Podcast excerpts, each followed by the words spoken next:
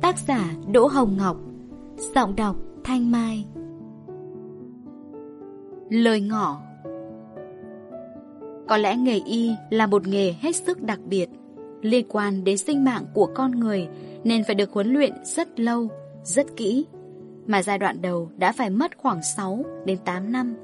Sau đó còn phải học thêm 3-4 năm nữa Để có thể thành một thầy thuốc có đủ khả năng hành nghề chuyên khoa rồi phải thêm chừng 10 năm kinh nghiệm nữa mới có thể gọi là thấu đáo, vững vàng trong nghề nghiệp. Trong suốt 10 năm đào tạo huấn luyện cơ bản như thế, người thầy thuốc đã bị vo tròn bóp méo thế nào? Để rồi sau này trong cuộc sống, ta thường thấy mọi người cười, hay họ bị méo mó nghề nghiệp. Trong huấn luyện, họ phải rèn tập những kỹ năng gần như máy móc hóa, một làn sao, một mũi kim, đều không thể ngẫu hứng tình cờ. Họ cũng phải học cả những thái độ, cử chỉ, cách ứng xử với từng trường hợp. Giờ giấc hoạt động của họ được lên khuôn, chương trình hóa một cách chính xác. Rồi cả cách ăn mặc, cách nói năng, rồi những tiêu chuẩn, những đòi hỏi trong phẩm chất đạo đức. Họ chịu trách nhiệm về phần xác và cả một phần tâm hồn của thân chủ. Một sự chậm trễ thờ ơ của họ có thể làm chết người một sự cầu thả đùa cợt trong lời nói, Có thể gây nỗi đau đớn cho người khác. Chỉ có họ mới đang đêm khuya, Người ta có thể dựng dậy để nghe mô tả về phân, Về nước ối, Về sự khó ở của người khác. Nhưng cũng chỉ có họ Mới được người ta tin cậy mà thổ lộ tất cả tâm can. Những đau đớn thể chất tinh thần, Bởi vì họ đã thề trước ông tổ của nghề nghiệp, Là không bao giờ tiết lộ bí mật của người bệnh. Có những điều người bệnh không thể nói với ai dù là cha mẹ, vợ chồng, con cái, mà chỉ nói được với người thầy thuốc. Để rèn luyện một nghề nghiệp như thế, họ ngay từ những ngày đầu đã được khoác lên người chiếc áo blue trắng, bỏ đi bộ quần áo quen thuộc, nếp sống cũ ở ngoài kia. Họ mày mò với xác chết, với các bộ xương người. Họ qua lại trong môi trường đầy không khí trang nghiêm, trách nhiệm cao. Giờ xảy là chết người. Làm quen với mùi máu, mủ, phân và nước tiểu, nước ối. Tập nghe tiếng rên la, tập nhìn con người trần trụi, tình hình với những sự thực phũ phàng, với những đau đớn của nó. Để rồi ngày tháng dần qua, họ thay đổi lúc nào không hay. Họ nói năng trịnh trọng, họ nhìn như quan sát, họ hỏi như điều tra, họ bình tĩnh đến lạnh lùng, họ che giấu cảm xúc rất khéo léo. Nghĩa là họ thành một con người khác, một bác sĩ, một người thầy thuốc. Mối quan hệ giữa thầy thuốc với bệnh nhân là mối quan hệ rất đặc biệt. Người bệnh đến với thầy thuốc không chỉ tìm kiếm những thông tin liên quan đến bệnh tật, đến thuốc men, mà còn mang theo cả những nỗi băn khoăn, lo lắng và sợ hãi. Thầy thuốc không chỉ là một chuyên viên tư vấn, consultant về y học, mà còn phải là một chuyên viên tham vấn, counselor về sức khỏe, bởi người bệnh đến với họ vì tin tưởng rằng người thầy thuốc ngoài việc chữa bệnh còn có thể an ủi, giúp đỡ họ Người bệnh cũng rất nhạy cảm với những truyền thông không lời trong mối quan hệ giao tiếp đặc biệt này. Chỉ cần nhìn nét mặt, cử chỉ, nghe giọng nói, cái vỗ vai, cái bắt tay cũng được bệnh nhân hiểu bao nhiêu điều. Tập sách thầy thuốc và bệnh nhân này được viết từ những kinh nghiệm riêng trong hơn 30 năm hành nghề của tác giả dành tặng các bạn bệnh nhân và gia đình, đồng thời cũng là một tài liệu tham khảo dành cho các bạn sinh viên y khoa, các thầy thuốc trẻ đặc biệt là các thầy thuốc ở cơ sở đang ngày đêm chăm sóc sức khỏe cho bà con ở cộng đồng. Viết thêm cho lần tái bản 2015 Tính ra, từ ngày tôi ra trường năm 1969 đến nay đã 46 năm, y học tiến nhanh như vũ bão, mối giao tình thầy thuốc và bệnh nhân cũng đã nhiều đổi thay. Ngày nay nhờ hệ thống Internet, người ta đã có thể chẩn đoán, điều trị, can thiệp từ xa. Các máy móc thiết bị kỹ thuật y khoa ngày càng cao, khoảng cách thầy thuốc bệnh nhân lại ngày càng xa vời hơn nữa. Người bệnh nhờ Internet cũng đã có thể nghĩ mình rất thông thái, không cần đến thầy thuốc. Nhưng đây là một sự sai lầm đáng tiếc. Mối giao tình giữa thầy thuốc với bệnh nhân vẫn muôn đời là mối giao tình giữa con người với con người, không thể thay thế bằng những robot. Cho nên khi đọc lại bản thảo để cập nhật và bổ sung, tôi thấy cuốn sách này vẫn luôn còn giá trị nên xin ân cần gửi đến bạn đọc. Hết lời ngỏ. Tác Tác giả Đỗ Hồng Ngọc. Giọng đọc Thanh Mai. Lời ngỏ. Có lẽ nghề y là một nghề hết sức đặc biệt. Liên quan đến sinh mạng của con người nên phải được huấn luyện rất lâu, rất kỹ. Mà giai đoạn đầu đã phải mất khoảng 6 đến 8 năm. Sau đó còn phải học thêm 3-4 năm nữa để có thể thành một thầy thuốc có đủ khả năng hành nghề chuyên khoa. Rồi phải thêm chừng 10 năm kinh nghiệm nữa mới có thể gọi là thấu đáo, vững vàng trong nghề nghiệp. Trong suốt 10 năm đào tạo huấn luyện cơ bản như thế, người thầy thuốc đã bị vo tròn bóp méo thế nào? Để rồi sau này trong cuộc sống, ta thường thấy mọi người cười, hay họ bị méo mó nghề nghiệp. Trong huấn luyện, họ phải rèn tập những kỹ năng gần như máy móc hóa, một làn sao, một mũi kim, đều không thể ngẫu hứng tình cờ. Họ cũng phải học cả những thái độ, cử chỉ, cách ứng xử với từng trường hợp. Giờ giấc hoạt động của họ được lên khuôn, chương trình hóa một cách chính xác. Rồi cả cách ăn mặc, cách nói năng, rồi những tiêu chuẩn, những đòi hỏi trong phẩm chất đạo đức. Họ chịu trách nhiệm về phần xác và cả một phần tâm hồn của thân chủ. Một sự chậm trễ thờ ơ của họ có thể làm chết người.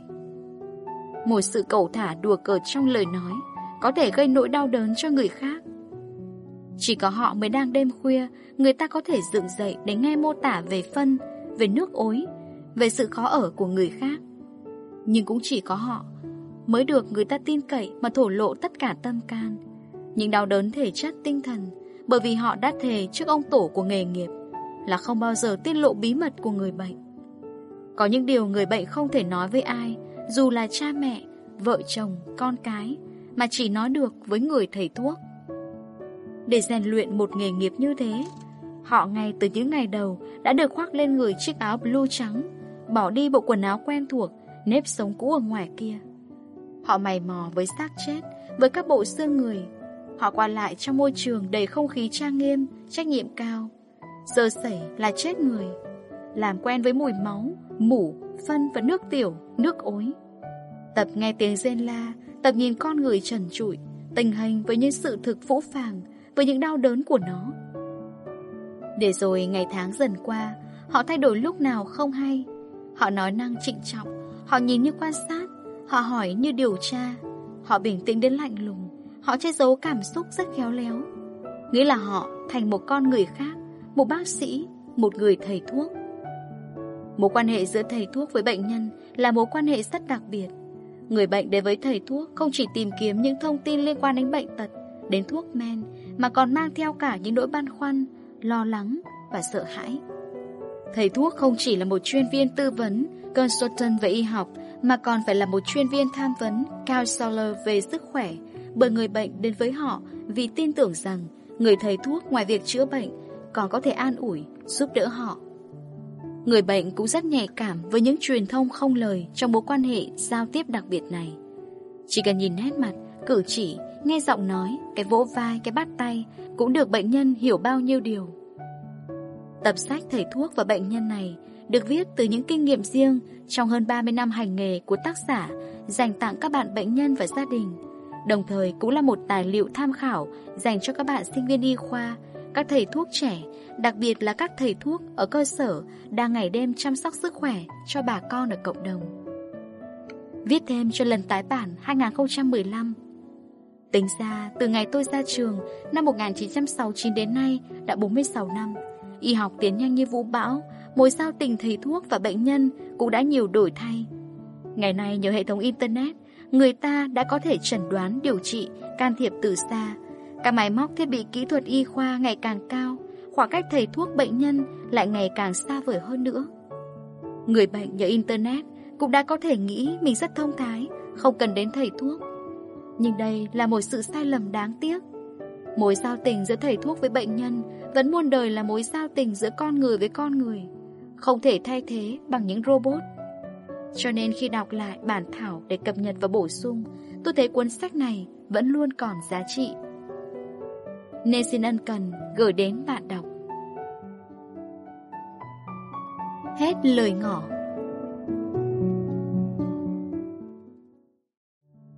siêu một cái. Tôi nhớ có lần trong một đợt đi khám sức khỏe ở một xã ngoại thành, đoàn công tác mang theo một cái máy siêu âm. Chả là thời đó, máy siêu âm là một kỹ thuật y khoa tân kỳ mà người dân không biết do đâu đồn đại siêu âm là mắt thần, nhìn gì cũng thấy cũng biết. Các đoàn công tác lâu nay đi khám sức khỏe cho dân chỉ về ống nghe, máy đo huyết áp. Lâu lâu mới có kính hiển vi dành cho vùng sốt rét. Nhưng kỳ này trang bị thêm một máy siêu âm quả là hấp dẫn.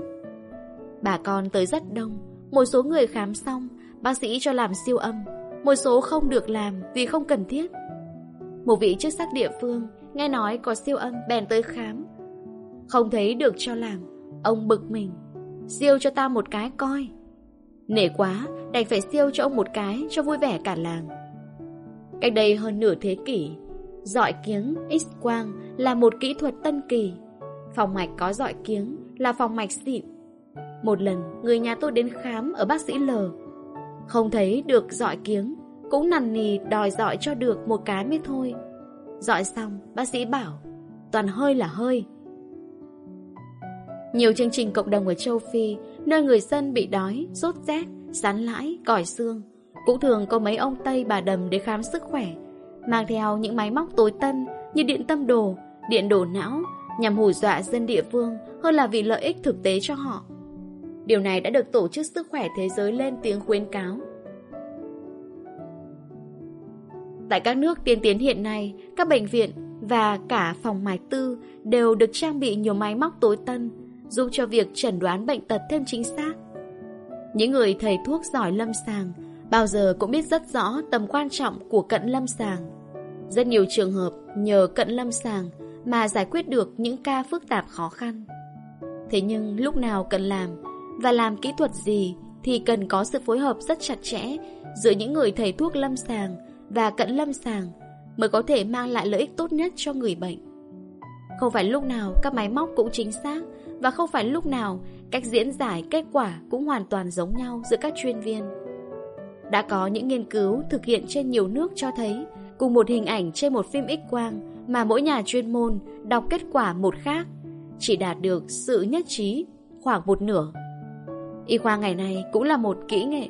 Ở nhiều nước, bác sĩ chỉ là kẻ làm công ăn lương. Chủ nhân là các nhà đầu tư, tập đoàn kinh tế bỏ vốn ra để khai thác.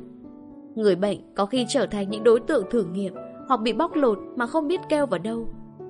Thầy thuốc trở thành kẻ tiếp tay bất đắc dĩ và đôi khi cũng là những nạn nhân. Khám bệnh mà không cho làm xét nghiệm hàng loạt vừa bị chủ đánh giá thấp vừa có thể bị kiện tụng. Báo Paris Match trước đây có kể lại trường hợp một bà già ăn không tiêu để khám ở một bác sĩ. Bác sĩ thấy không có gì quan trọng, nhưng để chắc ăn, ông gửi đi làm một cái X quang bụng. Sau đó là một loạt các xét nghiệm khác ngày càng cao cấp hơn, nào nội soi, sinh thiết, chụp cản quang động mạch ruột treo, chụp cắt lớp. Cuối cùng các bác sĩ hội trần kết luận không có bệnh gì cả. Bà cụ mất 2 tháng di chuyển từ bệnh viện này đến bệnh viện khác, nằm trên những băng ca lạnh lẽo, giữa những người xa lạ, che kín mặt mũi, chỉ chừa đôi mắt đăm đăm. Đến nỗi sau đó, bà đã bị khủng hoảng tâm lý khá lâu sau bao nhiêu ngày lo lắng khắc khoải. Tổng số tiền tiêu tốn là 35.000 quan pháp. Dĩ nhiên bảo hiểm xã hội đã trả phần lớn chi phí này. Một chuyện cảnh giác khác ở ta, một cô giáo đến khám phụ khoa ở một bệnh viện. Bác sĩ khám xong, ghi cái phiếu xét nghiệm thử HIV. Bệnh nhân tá hỏa gần như ngất xỉu. Khi tỉnh lại, làm ở Mỹ lên và kêu ông chồng đến để làm cho ra lẽ. Ban giám đốc bệnh viện đã phải can thiệp. Hỏi ra, cô bác sĩ trẻ chỉ thừa lệnh của thầy cho thử HIV hàng loạt để nghiên cứu, tìm mối tương quan giữa hai thông số. Một cuộc nghiên cứu lạnh lùng, một bệnh nhân sắp lên cơn khủng hoảng và một gia đình có nguy cơ bị tan vỡ. Bác sĩ Ca Quy, trưởng khoa siêu âm ở một bệnh viện nói, từ ngày có siêu âm, các thầy thuốc trở nên lười khám lâm sàng. Có lần ông nhận một bệnh nhân từ phòng khám gửi tới đề nghị cho siêu âm với lý do u bụng chưa rõ nguyên nhân. Kết quả, một cái thai gần 4 tháng tuổi. Có Pastor Valerie daros kể chuyện một bác sĩ ở châu Phi đi Pháp dự hội nghị, nhân tiện làm cái xét nghiệm máu. Kết quả trả về, ung thư máu. Bác sĩ tự tử chết trong khách sạn. Hôm sau phòng xét nghiệm gửi giấy đến, Xin lỗi, đã trả nhầm kết quả của người khác. Đằng sau những điều dị đoan, mê tín. Lúc tôi còn làm ở cấp cứu bệnh viện Nhi Đồng, Có lần người ta đưa một em bé 10 tuổi vào khám Vì lý do bị thư một con trong bụng. Người bạn bác sĩ trẻ cười nói toàn chuyện tào lao, Mê tín dị đoan. Tôi thì không nghĩ vậy. Phải có lý do gì đó Và thử khám kỹ xem. Thì ra đó là một cái lá lách bị sưng to Độ bốn Tràn qua khỏi rốn Có gờ lồi lõm y như cái mai rùa Gia đình và hàng xóm Có lẽ đã sờ thấy Và kêu lên là đã bị thư một con rùa vào bụng Vì bé cứ ngày càng xanh xao ốm yếu Có lần tại khoa 2B Tôi thấy một bà mẹ giấu lưỡi dao dưới nệm ngay chỗ lưng bé nằm. Hỏi tại sao, bà nói để cho nó ngủ yên, khỏi giật mình. Lúc đó tôi nghĩ là chuyện vớ vẩn. Sau này khi đọc những tài liệu ở Nam Mỹ và Ấn Độ, tôi biết rằng ở các vùng này, người ta thường dùng các chìa khóa bằng sắt đeo ở cổ hoặc ở tay cho bé để giúp bé được khỏe mạnh. Lý do sâu xa có thể do kinh nghiệm truyền đời. Sắt là yếu tố cần thiết cho cơ thể để tạo hồng huyết cầu cho máu. Thiếu máu do thiếu sắt là một bệnh rất thường gặp ở phụ nữ và trẻ em, đặc biệt ở các bà mẹ đang mang thai hoặc cho con bú. Người bệnh xanh xao, mệt mỏi, chóng mặt, đi như muốn té. Ở những vùng có bệnh sốt rét, lãi móc, cũng thường thấy nhiều người bị thiếu máu do thiếu sắt trầm trọng, nhất là trẻ em, lớn không nổi, đêm ngủ không yên hay giật mình, đổ mồ hôi. Có thể từ xa xưa, ai đó đã dùng sắt để chữa bệnh thiếu máu, rồi cách làm bị thất truyền, người ta chỉ còn nhớ đeo chìa khóa sắt, bịt móng cọp bằng sắt, đặt con dao sắt dưới lưng, lâu ngày trở thành một thứ dị đoan. Năm 1985, tôi có dịp cộng tác với Đài Tiếng Nói Nhân dân thành phố trình bày một loạt bài về vấn đề sức khỏe trẻ em. Tôi nhận được nhiều thư của bạn nghe đài, đặc biệt có hai thư làm tôi nhớ mãi. Một anh ở TB nói rằng, ở vùng Anh có nhiều trẻ em bị ban khỉ, chữa trị bằng cách cho chơi với khỉ mà không biết đó là dạng suy dinh dưỡng thể Teldes, Maramers do thiếu năng lượng. Chỉ cần cho anh nhiều chất béo thì sẽ khỏi. Anh nói sau này bé đã hết ban khỉ mà thành ban gấu vì to như gấu. Thư thứ hai của một bà mẹ ở vùng xa nói rằng ở quê chị có rất nhiều trẻ cứ trạng vạng, hoàng hôn thì nhìn không thấy gì cả.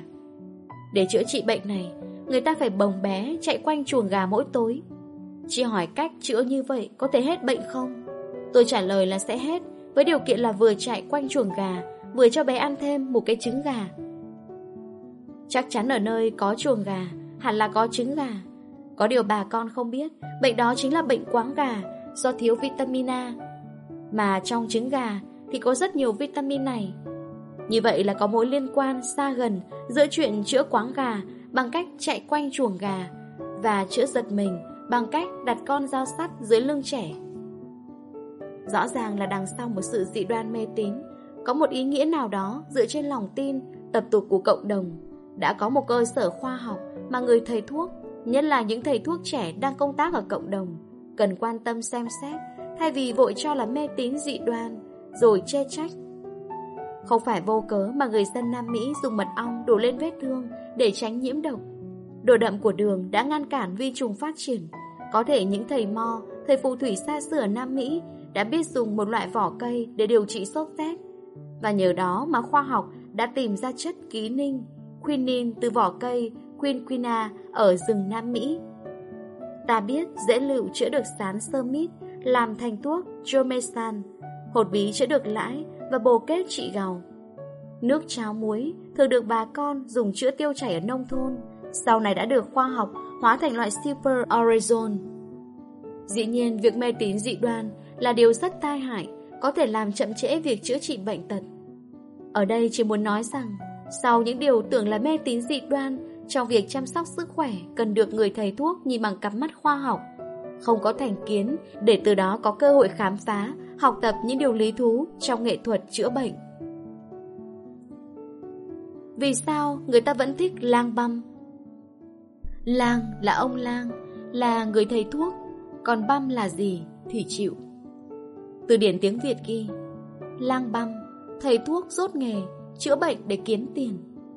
Như vậy có thể hiểu, băm là rốt nghề, là không biết mà cũng làm bậy để kiếm tiền. Vấn đề đáng kinh ngạc là ngày càng có nhiều lang băm và có những lang băm rất nổi tiếng, không chỉ ở một địa phương mà còn nổi tiếng ở cả nước, được nhiều người bệnh bán nhà bán cửa đi bằng đủ mọi phương tiện. Xa hàng ngàn cây số để được chữa trị với một lòng tin gần như tuyệt đối. Nhất là khi sự việc hành nghề gắn với khoa học huyền bí, cho đến khi sự thật phơi bày thì mới tan hàng giã đám, tiền mất tật mang và sau đó rơi vào im lặng. Vì như mọi hậu quả do bị lừa đảo khác, ít ai dám đứng ra tố cáo, nói lên rằng mình đã bị lừa gạt. Do vậy ít lâu sau, lại thấy xuất hiện những lăng băm khác. Ở nước ta trước đây có vụ nước cá thần, vụ thầy nước lạnh, niệu liệu pháp, uống nước tiểu chữa bá bệnh, chùa Pháp Hoa, rồi thần y nở hát, bác sĩ X chữa ung thư mà báo chí mới nêu lên gần đây. Báo Sài Gòn Giải Phóng ngày 15 tháng 7 năm 1998 đăng trường hợp. Ông Y ở ấp 5 huyện BC có cha bị ung thư phổi, các bệnh viện đều đã bó tay. Vì thương cha, còn nước còn tát, ông Y nghe lời giới thiệu đưa cha đến ông X ở Tân Bình để chữa. Ông ích khẳng định sẽ chữa khỏi bệnh cho ông Y trong một tháng với số tiền 60 triệu đồng, đưa trước phân nửa để đi Đà Lạt, mua gấu về nấu cao điều trị. Ông ích bảo thuốc đặc trị ung thư của ông chỉ cần dùng đủ 10 ngày sẽ ăn ngon ngủ tốt, đi đứng bình thường. 10 ngày nữa tăng thể trọng và sống dư chục năm khỏe hơn cả ông con. Chỉ 11 ngày sau, bệnh nhân chết. Cơ quan điều tra cho biết ông ích thừa nhận hành nghề không giấy phép. Trường hợp thần INH ở Hà Tây chữa ung thư máu trắng còn ly kỳ hơn. Có cả một trung tâm nghiên cứu tham gia và nhiều giáo sư bác sĩ bị lợi dụng tên tuổi. Bộ Y tế đã quyết liệt giải quyết nên mới tạm yên. Gần đây có báo lăng xê một ông thầy chuyên chữa chó dại đã lên cơn. Ông thầy khác chữa động kinh, ông khác nữa có thần dược chữa bá bệnh. Báo Sức khỏe và đời sống của Bộ Y tế đã có loạt bài được mùa thần y lên tiếng về những vụ việc này. Lăng băm không chỉ thường thấy ở một số thầy thuốc gia truyền thuốc Nam, thuốc Bắc mà cả trong giới Tây Y cũng có, nghĩa là Đông Tây Nam Bắc, xưa nay nơi nào cũng có. Ở Anh, theo lịch sử y học của S. Walker, kể từ thế kỷ 14, người ta đã mô tả nhiều về lang băm với đặc điểm cưỡi ngựa đi chữa bệnh dạo, nhổ răng dạo khắp nơi và quảng cáo rất lớn lối. Ở Mỹ, Làng băm cũng không phải là hiếm, được gọi là quackery. Ở Pháp thì có charlatan. Theo từ điển Larousse, chữ charlatan có gốc từ chữ Ý, có nghĩa là ba hoa và tưởng mình có phép lạ, có năng lực kỳ diệu. Từ ngày có bệnh S, hàng năm ở Mỹ tiêu tốn trên 2 tỷ đô la cho lang băm. Có những trường hợp lang băm đã bị đưa ra tòa như vụ làm chết người vì chậm trễ trong điều trị, gây vỡ ruột thừa. Trường hợp lồng ruột, đái đường đã có lang băm bị xử 4 năm tù, 15 năm quản thúc. Không chỉ lang băm bị, cha mẹ bệnh nhi vì tin tưởng mù quáng làm thiệt mạng con mình cũng bị xử tù. Có người viện cớ, tín ngưỡng để nói rằng chữa bệnh bằng niềm tin, phép lạ là quyền tự do tín ngưỡng của họ. Nhưng luật pháp Mỹ trả lời, đồng ý, nhưng chỉ cho bản thân anh thôi, còn anh bắt con anh phải chịu chết chỉ vì tín ngưỡng của anh, anh vẫn phải tội. Năm 1991, ở Massachusetts có hai trường hợp cha mẹ từ chối không cho con được truyền máu khi cần vì lý do tín ngưỡng gây nguy hiểm sinh mạng trẻ đã bị kết án. Lang băm dù đông hay tây, nam hay bắc đều có một số đặc điểm giống nhau rất dễ nhận ra. Họ luôn dùng những lời lẽ đao to búa lớn để tự quảng cáo mình như thần y, thần dược, cứu nhân độ thế. Họ quả quyết bệnh gì cũng chữa được. Họ dùng nhiều mánh khóe, thủ đoạn như nhờ người cò mồi. Dùng thư từ, hình ảnh chữ viết của những vị có danh tiếng khen ngợi họ. Nếu là người ngoại quốc càng tốt để khoe, để chứng minh. Họ quảng cáo lớn tiếng trên báo, dựng các thư cảm ơn tưởng tượng của thân chủ. Với bệnh nhân, họ không cần khám hay chỉ khám qua loa, ra vẻ huyền bí một chút càng tốt. Không cần tìm hiểu thấu đáo bệnh tình đã cho ngay một chẩn đoán chắc nịch. Nhiều khi chỉ cần qua thư hỏi, điện thoại của bệnh nhân, họ khẳng định liền tức khắc là bệnh gì. Họ cam đoan chữa khỏi trong một thời gian ngắn, đảm bảo không khỏi trả tiền lại. Vì họ thường nhận tiền trước. Họ không có giá biểu tiền công rõ ràng, mà thường nói tùy hỷ, tự nguyện, bỏ tiền vào thùng kín vân vân. Thuốc men, họ không giải thích được rõ ràng và thường bày vẽ kiểu cọ, phức tạp nhưng phải tìm kiếm khó khăn, tốn kém. Khi bệnh nhân ngần ngại, tỏ vẻ thiếu tin tưởng, họ xua đuổi ngay. Khi bệnh nhân muốn được khám thêm nơi này nơi khác, họ bác bỏ tức khắc. Khi bị hỏi về kinh nghiệm sở học, bằng cấp giấy phép, họ thường lúng túng hoặc trưng bằng chứng mơ hồ. Có khi nói không ai đủ trình độ thẩm định tài năng của họ. Rằng các giáo sư, bác sĩ còn phải đến học, còn phải gửi bệnh đến họ khi đã bó tay. Có một số trường hợp lúc khám bệnh thường vi phạm nguyên tắc giữ bí mật nghề nghiệp, xâm phạm thân thể hoặc lạm dụng tình dục bằng lời lẽ hoặc cử chỉ. Nhưng vì sao người ta vẫn thích lang băm? Vì người có bệnh luôn đi tìm nguồn hy vọng, dù là mong manh, đặc biệt bệnh nani, mạng tính, tâm thần, bệnh do stress, do tâm lý. Lang băm đáp ứng mong cầu của người bệnh, đem lại sự tin tưởng nhất thời cho họ, giúp họ niềm tin, hy vọng, giảm thiểu lo âu stress. Trong nhiều trường hợp, các bệnh cấp tính là bệnh tự khỏi. Thí dụ bệnh ban sởi ở trẻ em do siêu vi gây ra, 90% tự khỏi, nên các thầy ban có cơ hội làm ăn. Sốt xuất huyết, viêm gan siêu vi cũng vậy, đa số tự khỏi. Một số bệnh về máu, có những đợt tự thuyên giảm rồi trở nặng. Tuy nhiên, trong các bệnh do stress, do tâm lý, lang băm có làm cho thuyên giảm một số triệu chứng, giảm sốc tâm lý, giúp người bệnh chấp nhận hiện trạng sức khỏe của họ. Tóm lại lang băm có lợi vì có thể tạo nên hiệu ứng placebo, có tác động tâm lý qua lời nói, qua cử chỉ, làm thỏa mãn mong cầu của người bệnh, qua những cả quyết về chẩn đoán và điều trị. Đặc biệt trong các bệnh mãn tính, bệnh có nguồn gốc tâm lý. Nhưng lang băm có hại nhiều hơn vì có thể làm chậm trễ điều trị, gây tốn kém và có thể gây nguy hiểm đến tính mạng trong nhiều trường hợp khác. Dĩ nhiên, cần phân biệt những trường hợp thuốc gia truyền có giá trị, cần được nghiên cứu, thẩm định thử nghiệm một cách khoa học để góp phần chăm sóc sức khỏe, nhưng luôn luôn cảnh giác, thận trọng trong những tình huống có dấu hiệu lang băm. Trong mọi trường hợp, nên tham khảo ý kiến chuyên môn của các tổ chức y tế, bệnh viện, hội y dược học, không để bị lừa gạt, tiền mất, tật mang.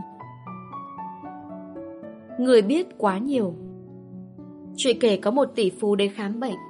Ông ta khai, mình thấy khó nuốt, các triệu chứng mô tả giống hệt như ung thư thực quản và chính ông kết luận mình bị ung thư thực quản. Bác sĩ lắng nghe ông rất kỹ, rồi cho làm tất cả các xét nghiệm cần thiết, không có dấu hiệu gì của ung thư cả. Nhà tỷ phú không tin, ông đến một bác sĩ khác, rồi một bác sĩ khác nữa. Ở đâu sau khi kiểm tra, bác sĩ đều kết luận giống nhau. Nhà tỷ phú càng giận. Nghĩ có lẽ người ta gạt mình, an ủi mình. Ông càng tìm sách báo y học để nghiền ngẫm, và càng thấy triệu chứng nấc nghẹn khó nuốt của ung thư thực quản càng rõ ràng. Bệnh càng trầm trọng, mất ăn mất ngủ. Cuối cùng, ông gặp một bác sĩ chẩn đoán, ông bị ung thư thật.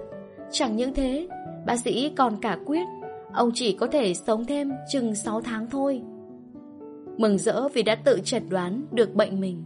Qua mặt rất nhiều bác sĩ và các phòng xét nghiệm, ông mời cô y tá của vị bác sĩ trên đi theo chăm sóc ông trong những chuyến du lịch của 6 tháng còn lại của cuộc đời. 6 tháng đó, cũng là 6 tháng hạnh phúc nhất đời ông. Ông sống có ý nghĩa, giúp đời và phát tài sản cho các cơ sở từ thiện.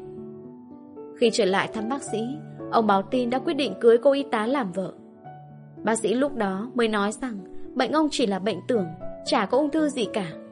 Vậy là một kết thúc có hậu. Chuyện bên Mỹ dĩ nhiên được Jane Kennedy kể lại trong khoảnh khắc lo đi và sống. Nguyễn hiến lê dịch Bác sĩ LP, một vị bác sĩ nội khoa tổng quát rất có tiếng của thành phố, trong nhiều năm qua cũng đã bày tỏ sự bực mình của ông với những bệnh nhân biết quá nhiều như vậy. Bệnh nhân tự có một chẩn đoán sẵn cho mình. Đến bác sĩ chẳng qua là để kiểm chứng hoặc kiểm tra trình độ của bác sĩ coi có bằng mình chưa. Bệnh nhân có khi thuộc vanh vách các triệu chứng, mô tả y như trong sách giáo khoa y học. Bác sĩ nói gì cũng không tin và thay đổi bác sĩ nhiều lần. Sau cùng có thể gặp một lang băm và có một kết hợp vui vẻ với nhau. Gặp những ca như vậy mới thấy tác dụng tốt của lang băm.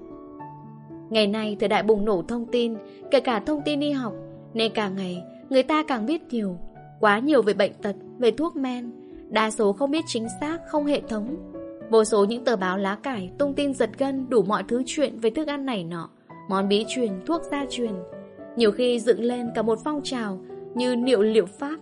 Nhiều người không chuyên môn cũng sáng tác được nhiều bài báo, dạy y học và để linh nghiệm, họ ghi là sưu tầm từ các ông giáo sư tiến sĩ Tây Tàu nào đó, không được kiểm soát. Dân tình mặc sức tin theo. Dĩ nhiên thông tin y học rất cần thiết để nâng cao kiến thức của người dân, để giúp họ tự bảo vệ sức khỏe của mình, thay đổi hành vi có hại cho sức khỏe, biết hợp tác với bác sĩ, điều trị bệnh tật tới nơi tới chốn. Trong đa số trường hợp, bệnh nhân hiểu biết càng nhiều càng tốt. Đây là cơ hội để bác sĩ và bệnh nhân có thể thảo luận với nhau, đi đến hợp tác trong điều trị. Tuy vậy cũng không ít những trường hợp thiếu sự tin cậy. Khi đó nên gửi người bệnh đến một cơ sở cao hơn, một thầy thuốc có kinh nghiệm hơn hoặc chuyên khoa sâu hơn. Có khi cần tới một hội trần nữa. Trong mọi tình huống không nên tỏ ra khó chịu với bệnh nhân mà nên thông cảm, có thể thuyết phục họ bằng những thông tin có thẩm quyền hơn. Sự chân thành của người thầy thuốc, thái độ tôn trọng và cách tiếp xúc cởi mở, thoải mái sẽ làm mối sao tình bớt căng và tạo sự tin tưởng lẫn nhau. Cuối cùng, nếu vẫn thất bại, nên gửi bệnh nhân đến một đồng nghiệp khác bởi vì bệnh nhân là một con người có cá tính riêng, có nếp văn hóa riêng, nên có thể phù hợp với một tiếp bác sĩ nào đó, sẽ thành công hơn trong mối giao tiếp mới. Lời nói của thầy thuốc Giáo sư đến thăm bệnh cho một cụ già đang nằm ở khoa ung bướu. Các sinh viên y khoa theo thầy để học khá đông. Thăm khám xong, giáo sư ôn tồn nói với người bệnh. Hôm nay cũng khá nhiều rồi, cứ yên tâm. Rồi vị giáo sư đóng cửa, bước ra khỏi phòng. Quay sang phía các sinh viên, giáo sư nói Ông cụ sắp chết rồi. Một sinh viên sau vụ đó đã bị sốc nặng, bỏ học luôn vì cho rằng trong ngành y người ta đã không trung thực với bệnh nhân. Chuyện bên Mỹ được kể lại trong một tài liệu y xã hội học. Ở ta, chắc không có sinh viên nào lại đi bỏ học như vậy mà sẽ hỏi lại thầy, hoặc sẽ hiểu ngay rằng sự nói dối của giáo sư với bệnh nhân trong trường hợp này là hoàn toàn có thể thông cảm được. Mới đây tôi có giới thiệu một cô em họ để khám tim mạch ở một bác sĩ. Khám xong ông cho thuốc và nói rằng bệnh không thể chữa dứt được, phải uống thuốc suốt đời, mạch lại chậm. Cô em hoảng sợ, tuy về uống thuốc mà không yên tâm, thấy bệnh nhân nặng thêm, xin tôi giới thiệu đến một bác sĩ khác. Tôi xem kỹ hồ sơ các thứ, giải thích thêm cho em biết rằng kết quả siêu âm tim bình thường, điện tâm đồ bình thường. Em chỉ đang bị tình trạng cao huyết áp và rõ ràng đây là một loại bệnh mạng tính, không phải như cảm cúm, sốt rét, thương hàn, chữa trị đôi ba tuần là dứt, mà sẽ phải uống thuốc và theo dõi suốt đời, cho đến 80, 90 tuổi. Ngoài ra còn phải ăn kiêng, phải tập luyện cho xuống cân, vì em hơi nặng cân nữa. Còn chuyện mạch chậm là để ông chọn một thứ thuốc phù hợp. Tôi bảo mạch tôi còn chậm hơn. Thế là em gì cười, bao nhiêu lo lắng chút đi, thấy nhẹ nhõm hẳn và sẵn sàng uống thuốc cho đến 90 tuổi. Tôi nói với em đó là một người bác sĩ giỏi và tốt, thẳng thắn vì ông không có nhiều thì giờ để giải thích kỹ. Lại nữa, có thể ông nghĩ là người nhà của tôi nên dành giải thích cho tôi. Trong nhiều trường hợp, người bệnh còn có thể hiểu lầm những lời thầy thuốc dặn dò, gây cho họ không ít hoang mang, có khi dẫn đến tác dụng ngược. Có trường hợp bác sĩ bảo về cữ mặn, kiêng ăn nhiều muối, bệnh nhân bèn về ăn chay, còn nhiều muối hơn. Có trường hợp trẻ tiêu chảy, thầy dặn về cho uống nước cháo. Vì không nói rõ cách nấu cháo ra sao và uống bao lâu, bệnh nhi đã được ăn cháo muối dài dài đến nỗi bị suy dinh dưỡng nặng. Có lần một bà mẹ dẫn con đến một cơ sở xét nghiệm thử nước tiểu. Cơ sở xét nghiệm trao ngay một phiếu in sẵn, trong đó dặn ăn kiêng 15 món, vì sợ bị sạn thận. Thực ra nếu ăn kiêng tất cả các thức ăn như vậy, đứa bé tuy chưa bị sạn thận, cũng có thể chết vì suy dinh dưỡng hoặc eo uột lớn không nổi. Mối quan hệ giữa thầy thuốc với bệnh nhân là một mối quan hệ rất đặc biệt. Người bệnh đến với thầy thuốc không chỉ tìm kiếm những thông tin liên quan đến bệnh tật hoặc thuốc men, mà còn mang theo cả những nỗi băn khoăn, lo lắng và sợ hãi. Lời nói của thầy thuốc do vậy không chỉ mang ý nghĩa thông tin về kiến thức mà còn truyền tải một nội dung cảm xúc. Thầy thuốc không chỉ là một chuyên gia tư vấn, consultant về y học, mà còn phải là một chuyên viên tham vấn, counselor về sức khỏe, bởi người bệnh đến với họ vì tin tưởng rằng người thầy thuốc ngoài việc chữa bệnh còn có thể an ủi, giúp đỡ họ. Nói khác đi, lời nói của thầy thuốc cũng là một liệu pháp có khả năng chữa bệnh, Đặc biệt trong một số trường hợp người bệnh quá lo âu, suy sụp căng thẳng. Nếu thầy thuốc hù thêm thì bệnh sẽ càng nặng hơn. Người bệnh cũng rất nhạy cảm với những truyền thông không lời trong mối giao tiếp đặc biệt này. Chỉ cần nhìn nét mặt, nghe giọng nói, cái vỗ vai, cái nắm tay, bệnh nhân cũng hiểu được bao nhiêu điều. Thường khi thầy thuốc quên là người bệnh đang lo sợ, đang theo dõi từng cái lắc đầu, cái tặc lưỡi, lắng nghe từng lời nói của họ. Có thầy, cả thầy ta lẫn thầy Tây còn thích dùng những danh từ bí hiểm, những từ kỹ thuật chuyên môn làm cho người bệnh càng hoảng sợ. Nghiên cứu cho thấy, thầy thuốc trẻ thường nhiệt tình giảng giải, nhưng thường sử dụng những danh từ quá chuyên môn khó hiểu. Còn thầy thuốc già thực kiệm lời, đôi khi quá ngắn gọn thành cộc lốc. Trong cuốn Gió heo may đã về, tôi cũng kể trường hợp mình. Ngày xưa nói với trẻ con nhẹ nhàng thân mật, sau này chỉ còn ra lệnh thở mạnh, há miệng le lưỡi. Rồi bây giờ có khi chỉ còn thở, há, le. Có một chuyện cười, sau khi khám bệnh xong, bác sĩ bảo tình trạng của anh hôm nay khá lắm rồi. Còn chỗ tay trái bị sưng đau, chẳng có gì đáng lo cả. Tôi cũng vậy, nếu tay trái của bác sĩ bị sưng đau, thì tôi cũng chẳng lo gì cả. Người bệnh trả lời. Bệnh do thầy thuốc gây ra. Thầy thuốc không chỉ là người có khả năng chữa bệnh, thầy thuốc còn có khả năng gây bệnh. Gây nhiều hơn nữa là khác. Cái đó trong các sách giáo khoa y học đều đã nói đến bệnh do thầy thuốc gây ra, iatrogenic disorders.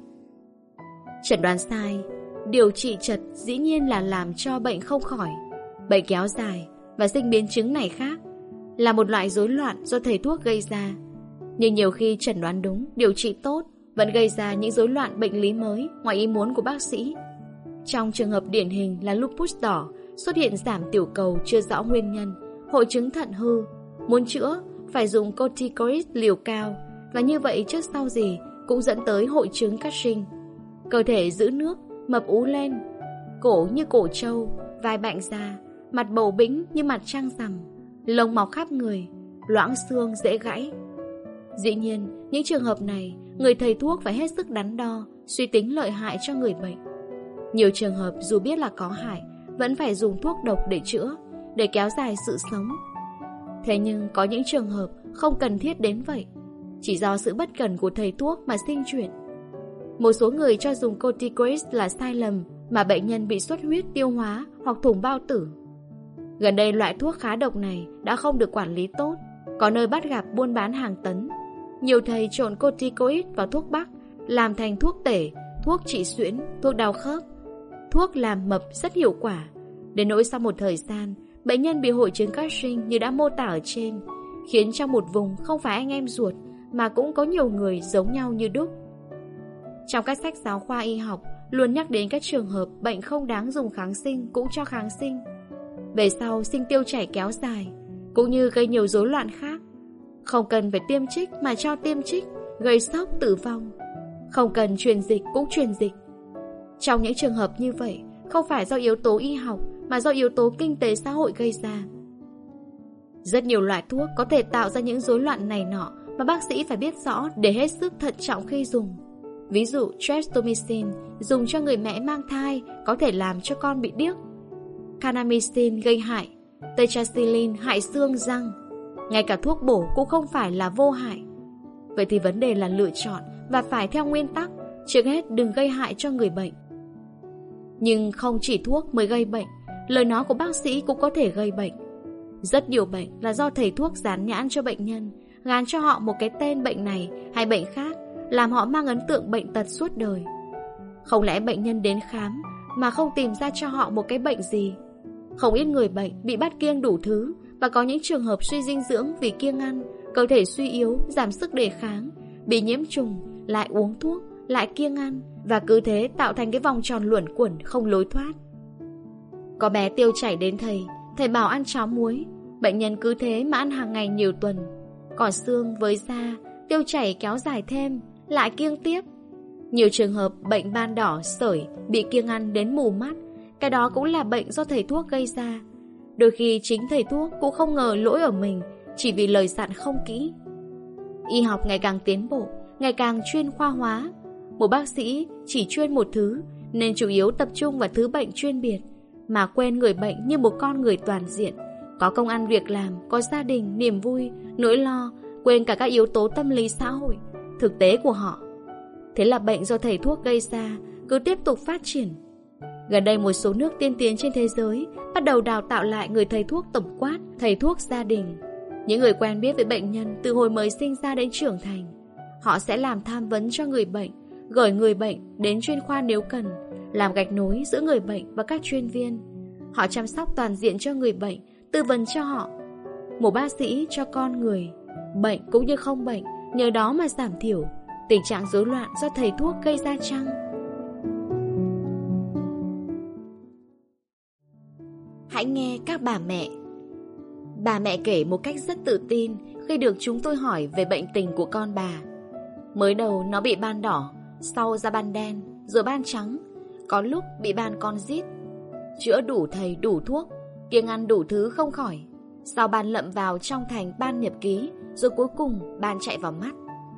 Bây giờ còn bị ban khỉ nữa. Ban chạy vào mắt, ban khỉ.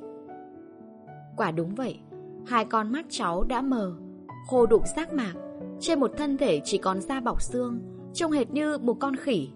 Cân nặng 7kg, ở một bé gần 2 tuổi, trên da vẫn còn những vết xám đen và những mụn lốm đốm trắng của một giai đoạn ban đen. Ban trắng vẫn chưa khỏi, phổi bị viêm khá nặng, tai chảy mủ cả hai bên, miệng lở loét. Bé có tên là Út một của một gia đình 8 đứa con, chỉ nuôi được 4 mà một đứa bị bại liệt. Rõ ràng, một thầy thuốc được đào tạo ở trường đại học y dược 6-7 năm trời với những bộ sách giáo khoa khổng lồ như Nelson, Harrison, Robert Daftry không thể nào chấp nhận được những bệnh ban quái đản đó. Không thiếu trường hợp quá bực bội, bác sĩ nạt đùa bà mẹ. Vớ vẩn, làm gì có ban khỉ, rồi còn ban đen, ban trắng, ban đỏ, đủ thứ hàm bà lằng nhằng vậy. Trong khi đó, bà mẹ lại rất tự tin kể vanh vách các loại bệnh ban của trẻ một cách chắc nịch, như không thể sai chạy vào đâu được. Và khi bị bác sĩ la dày, bà mẹ trưng hửng, rơm rớm nước mắt. Dạ, tại tôi không biết. Tuy là hỏng biết, nhưng thực ra còn một điều tế nhị nữa bà không dám nói ra. Người ta nói, ban mà đi thuốc Tây, đi bệnh viện thì chết. Ban đỏ có nơi còn gọi là ban giác và có nhiều tên gọi khác nữa tùy vùng mà trong các sách giáo khoa y học chỉ gọi là sởi. Tây thì gọi là Rogenle và Mỹ là Mizo. Tây, Mỹ gọi khác nhau, nhưng thầy thuốc học sách Tây Mỹ chấp nhận được, còn ta thì nhất định không chịu tên gọi nào khác ngoài sởi. Thực ra gọi gì thì gọi, nó là một thực thể bệnh lý gồm sốt cao, ho như chó sủa, có dấu hiệu cốc lích, phát ban lốm đốm màu đỏ ở da theo trình tự từ gáy đến cổ, rồi lan ra thân mình, tay chân. Bệnh diễn biến rầm rộ chừng một tuần rồi khỏi, nếu không có biến chứng gì. Bệnh do một loại siêu vi gây ra, lây lan rất dữ và hiện nay đã có thuốc chủng ngừa. Các biến chứng thường gặp là chảy mủ tai, tắt tiếng, viêm thanh quản, sưng phổi, tiêu ra đàm máu, cam tẩu mã và viêm não. Sau một giai đoạn bệnh kéo dài như vậy, thường trẻ bị suy dinh dưỡng nặng, chỉ còn da với xương, có thể bị mù mắt do thiếu vitamin A. Vì thế những điều bà mẹ mô tả là đúng, dù với những từ ngữ xa lạ với bác sĩ. Ta thử tìm hiểu một chút. Ban là những dấu hiệu, những thương tổn có màu sắc xuất hiện ở da. Bà mẹ thấy đỏ thì gọi ban đỏ, thấy đen thì gọi ban đen, thấy trắng thì gọi ban trắng. Khi có vằn vện thì gọi ban con rít, còn khi có dạng con cua thì gọi ban cua, và giống khỉ thì gọi ban khỉ. Như vậy sẽ có rất nhiều thứ ban đỏ. Sởi là một loại ban đỏ. Rubella còn là ban đỏ. Còn người ta sợ ban đen vì đó là giai đoạn có biến chứng của ban đỏ, viêm phổi, tiêu đàm máu. Ban đen cũng có thể là tử ban, ban màu tím trong não mô cầu. Một bệnh có tỷ lệ tử vong rất cao, chết rất nhanh. Do vậy bà con rất sợ ban đen. Ban cua là thương hàn, mặc dù trong thương hàn ít có dịp thấy được hình ảnh con cua. Ban trắng có khi chỉ là những đốm mồ hôi động lại, sudamina, do kiêng cữ tắm lâu ngày. Cũng có khi ban trắng được gọi là ban bạch, thương hàn, theo nghĩa samolena typhi gây ra. Ban lậm từ ngoài đi vào trong, nói theo đông y, thì từ biểu vào lý, cũng gọi là ban nhập lý. Nói khác đi, nó là những biến chứng của ban. Bệnh nguy hiểm và cần kháng sinh khi có biến chứng. Ngày xưa không có kháng sinh, trẻ chết nhiều do viêm phổi, và một phần vì không biết cách săn sóc trẻ. Tại Nhật Bản kia, một ngàn trẻ bị sởi chết một, trong khi tại châu Phi có nơi chết đến 400. Bình thường thì chỉ một tuần lễ là bệnh tự khỏi, vì do siêu vi gây ra. Bạn chạy vì từ chỗ này chạy qua chỗ kia, vấn đề là tại sao chạy. Thí dụ, vì bắt kiêng ăn quá đáng, làm trẻ thiếu vitamin A đến mù mắt, rồi đổ thừa ban chạy thì thật là đáng tiếc. Tóm lại, nói theo giáo sư Robert Depre, hãy nghe các bà mẹ, các bà mẹ luôn có lý. Thầy thuốc phải chịu khó học ngôn ngữ của bà mẹ, hiểu bà mẹ, từ đó hướng dẫn cách giải quyết vấn đề, chứ không phải khó chịu bực mình vì ngôn ngữ xa lạ của bà mẹ. Rồi áp đặt cách suy nghĩ và các từ chuyên môn của mình. Ngôn ngữ Nói về ngôn ngữ xa lạ của các bà mẹ thì rõ ràng chúng ta cần tìm hiểu thêm một số từ ngữ bà con hay dùng như hàn, nhiệt, biểu, lý. Đông y ư, không hẳn. Nhưng từ đó đúng là từ đông y mà ra, nhưng đã được bà con ta quen dùng cả mấy ngàn năm rồi, đã trở thành những từ ngữ phổ thông. Lẽ nào người thầy thuốc phục vụ cho người dân lại không cần biết đến? Trái lại, những từ ngữ có gốc Latin, Hy Lạp cổ xưa rất phức tạp mà Tây cũng không hiểu, thì người thầy thuốc chúng ta lại rất thông thạo. Lẽ nào... Thí dụ ta nghe món ăn này hàn, món kia ăn nhiệt, món này âm, món này dương. Rồi món âm có thể làm trở thành dương. Lung tung quá và mơ hồ quá, không hạp với nhà khoa học đâu đó minh bạch, chính xác. Cách đây khá lâu, một giáo sư y khoa người Đức đến Việt Nam. Ông ấy có hai vấn đề hơi khác lạ. Trong khi ở các đô thị, thành phố lớn, có thể có một bác sĩ cho một ngàn người dân, thì ở nông thôn, tỷ lệ này là một trong 150 ngàn. Cái lạ thứ hai là bác sĩ và dân không ai hiểu ai, và ông khuyến cáo nên dạy cho bác sĩ.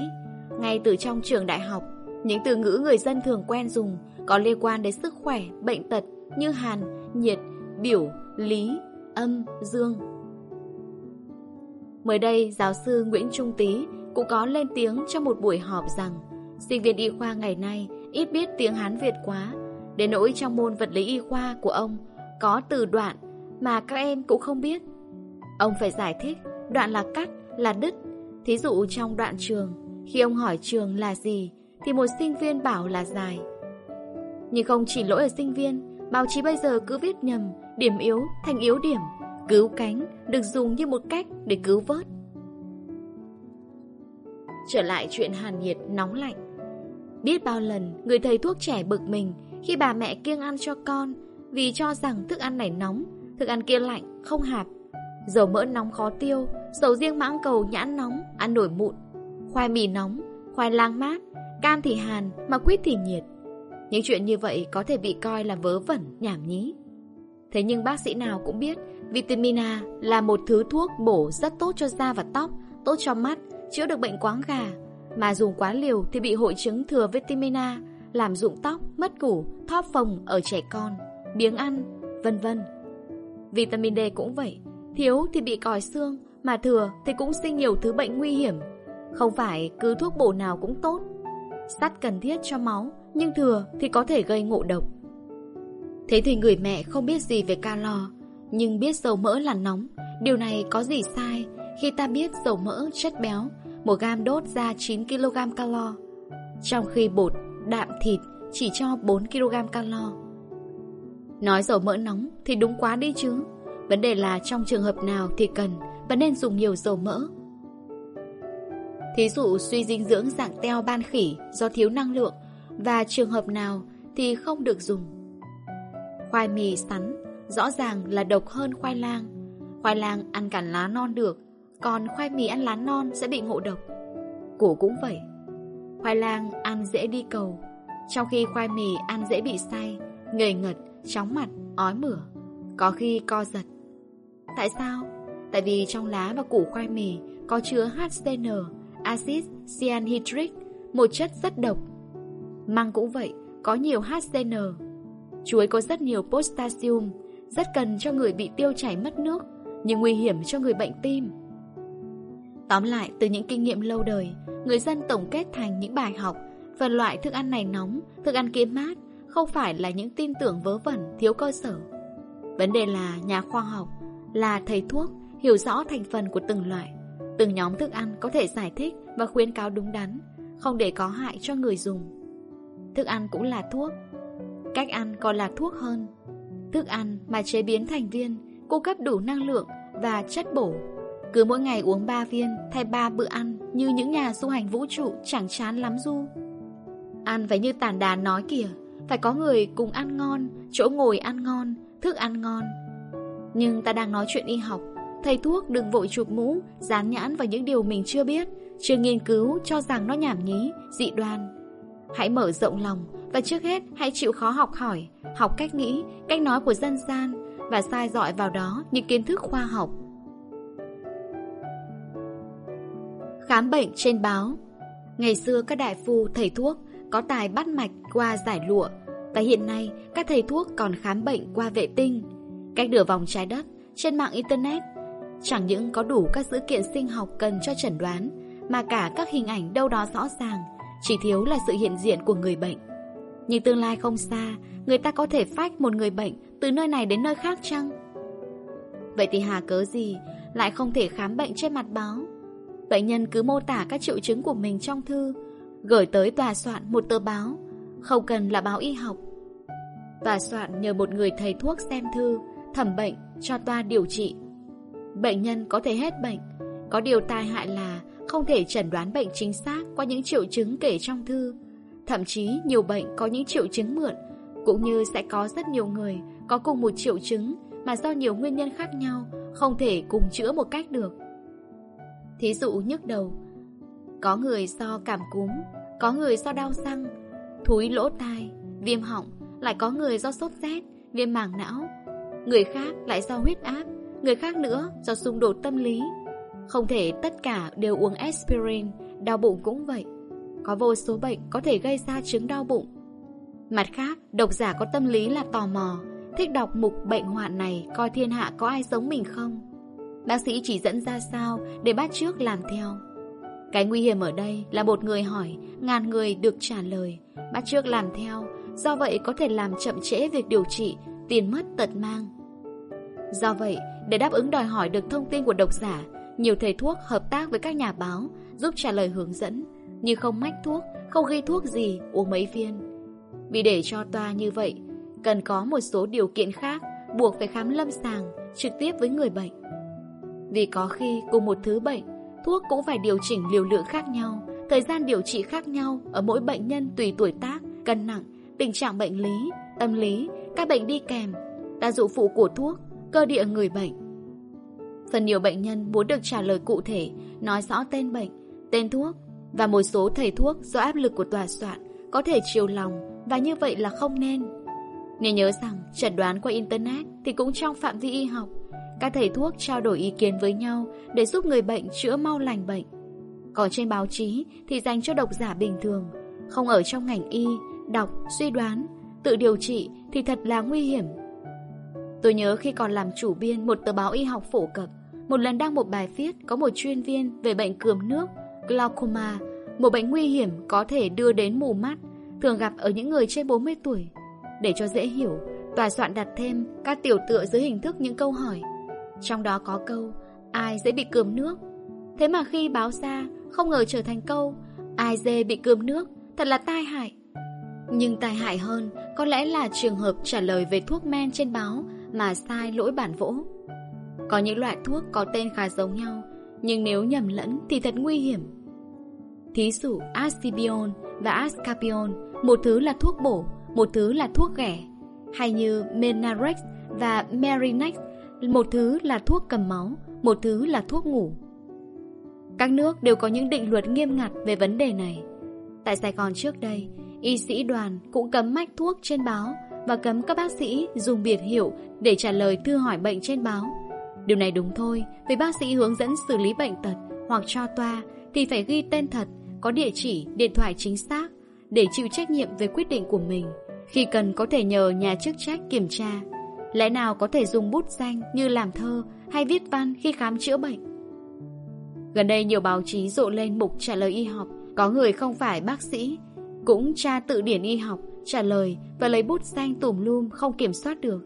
Điều này có hại cho bạn đọc, Cho người bệnh, Dù giúp báo có thêm độc giả. Một điều cần lưu ý khác, Tiếp xúc giữa bệnh nhân và thầy thuốc Là sự tiếp xúc riêng tư. Các thông tin về bệnh tật cần được giữ bí mật cho người bệnh.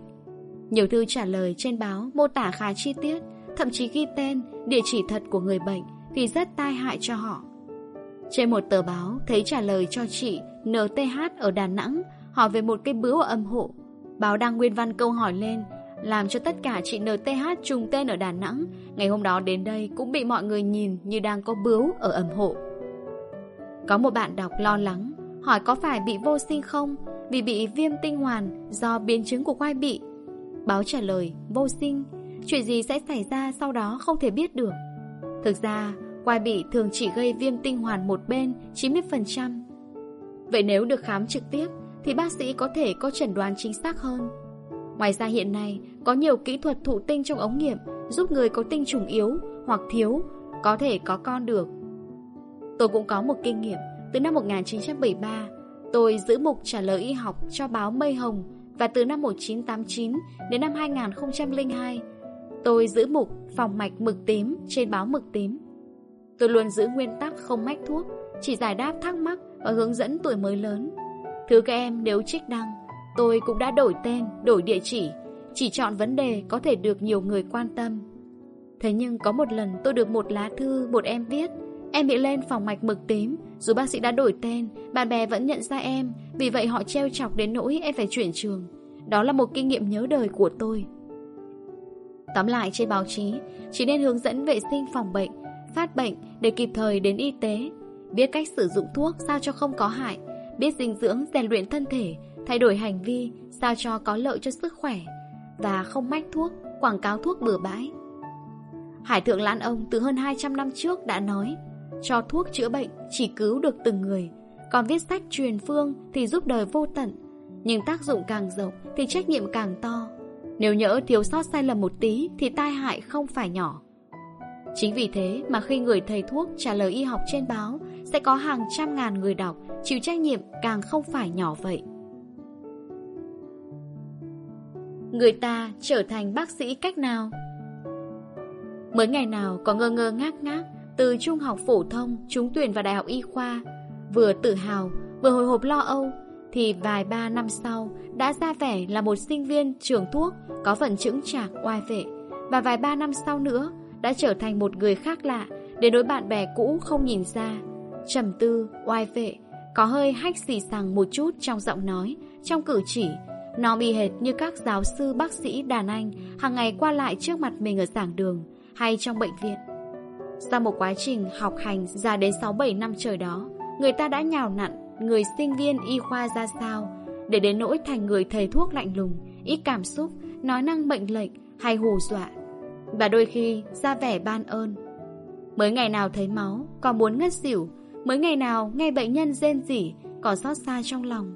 Mới ngày nào còn sợ mùi khai của nước tiểu, mùi thối của phân, mùi tanh của nước ối. Bây giờ thì tỉnh mơ hết, có thể nói cười giữa lúc bệnh nhân đang rên la, đùa giỡn, ngay trong chỗ có mùi máu me, nước ối, phân trẻ con. Nhiều cô gái còn sợ, không dám yêu bác sĩ.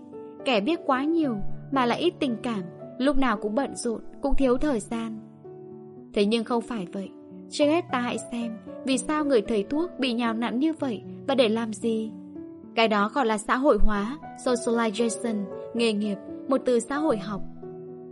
Có lẽ nghề y là một nghề hết sức đặc biệt, liên quan đến sinh mạng của con người, nên phải được huấn luyện rất lâu, rất kỹ, mà giai đoạn đầu đã phải mất khoảng 6 đến 8 năm.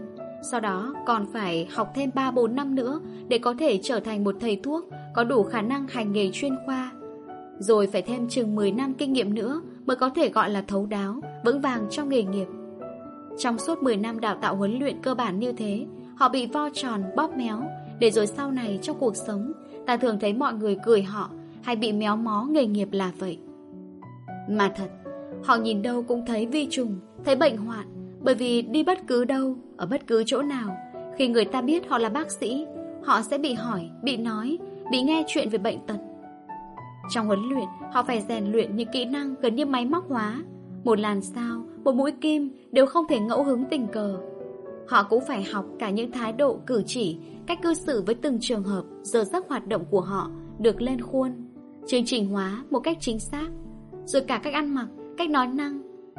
Rồi những tiêu chuẩn, những đòi hỏi trong phẩm chất đạo đức. Ở họ hình như có một vocation nào đó, một cái nghiệp nào đó để chọn ngành y, cũng như phải có những năng khiếu trời cho, như có bàn tay khéo léo, tính nhạy cảm trong lâm sàng, một khả năng đánh hơi flare clinic kỳ lạ. Họ chịu trách nhiệm về phần xác và cả một phần tâm hồn của thân chủ. Một sự chậm trễ, thờ ơ của họ có thể làm chết người, một sự cầu thả đùa cợt trong lời nói có thể gây nỗi đau đớn cho người khác, thậm chí dẫn đến tự tử.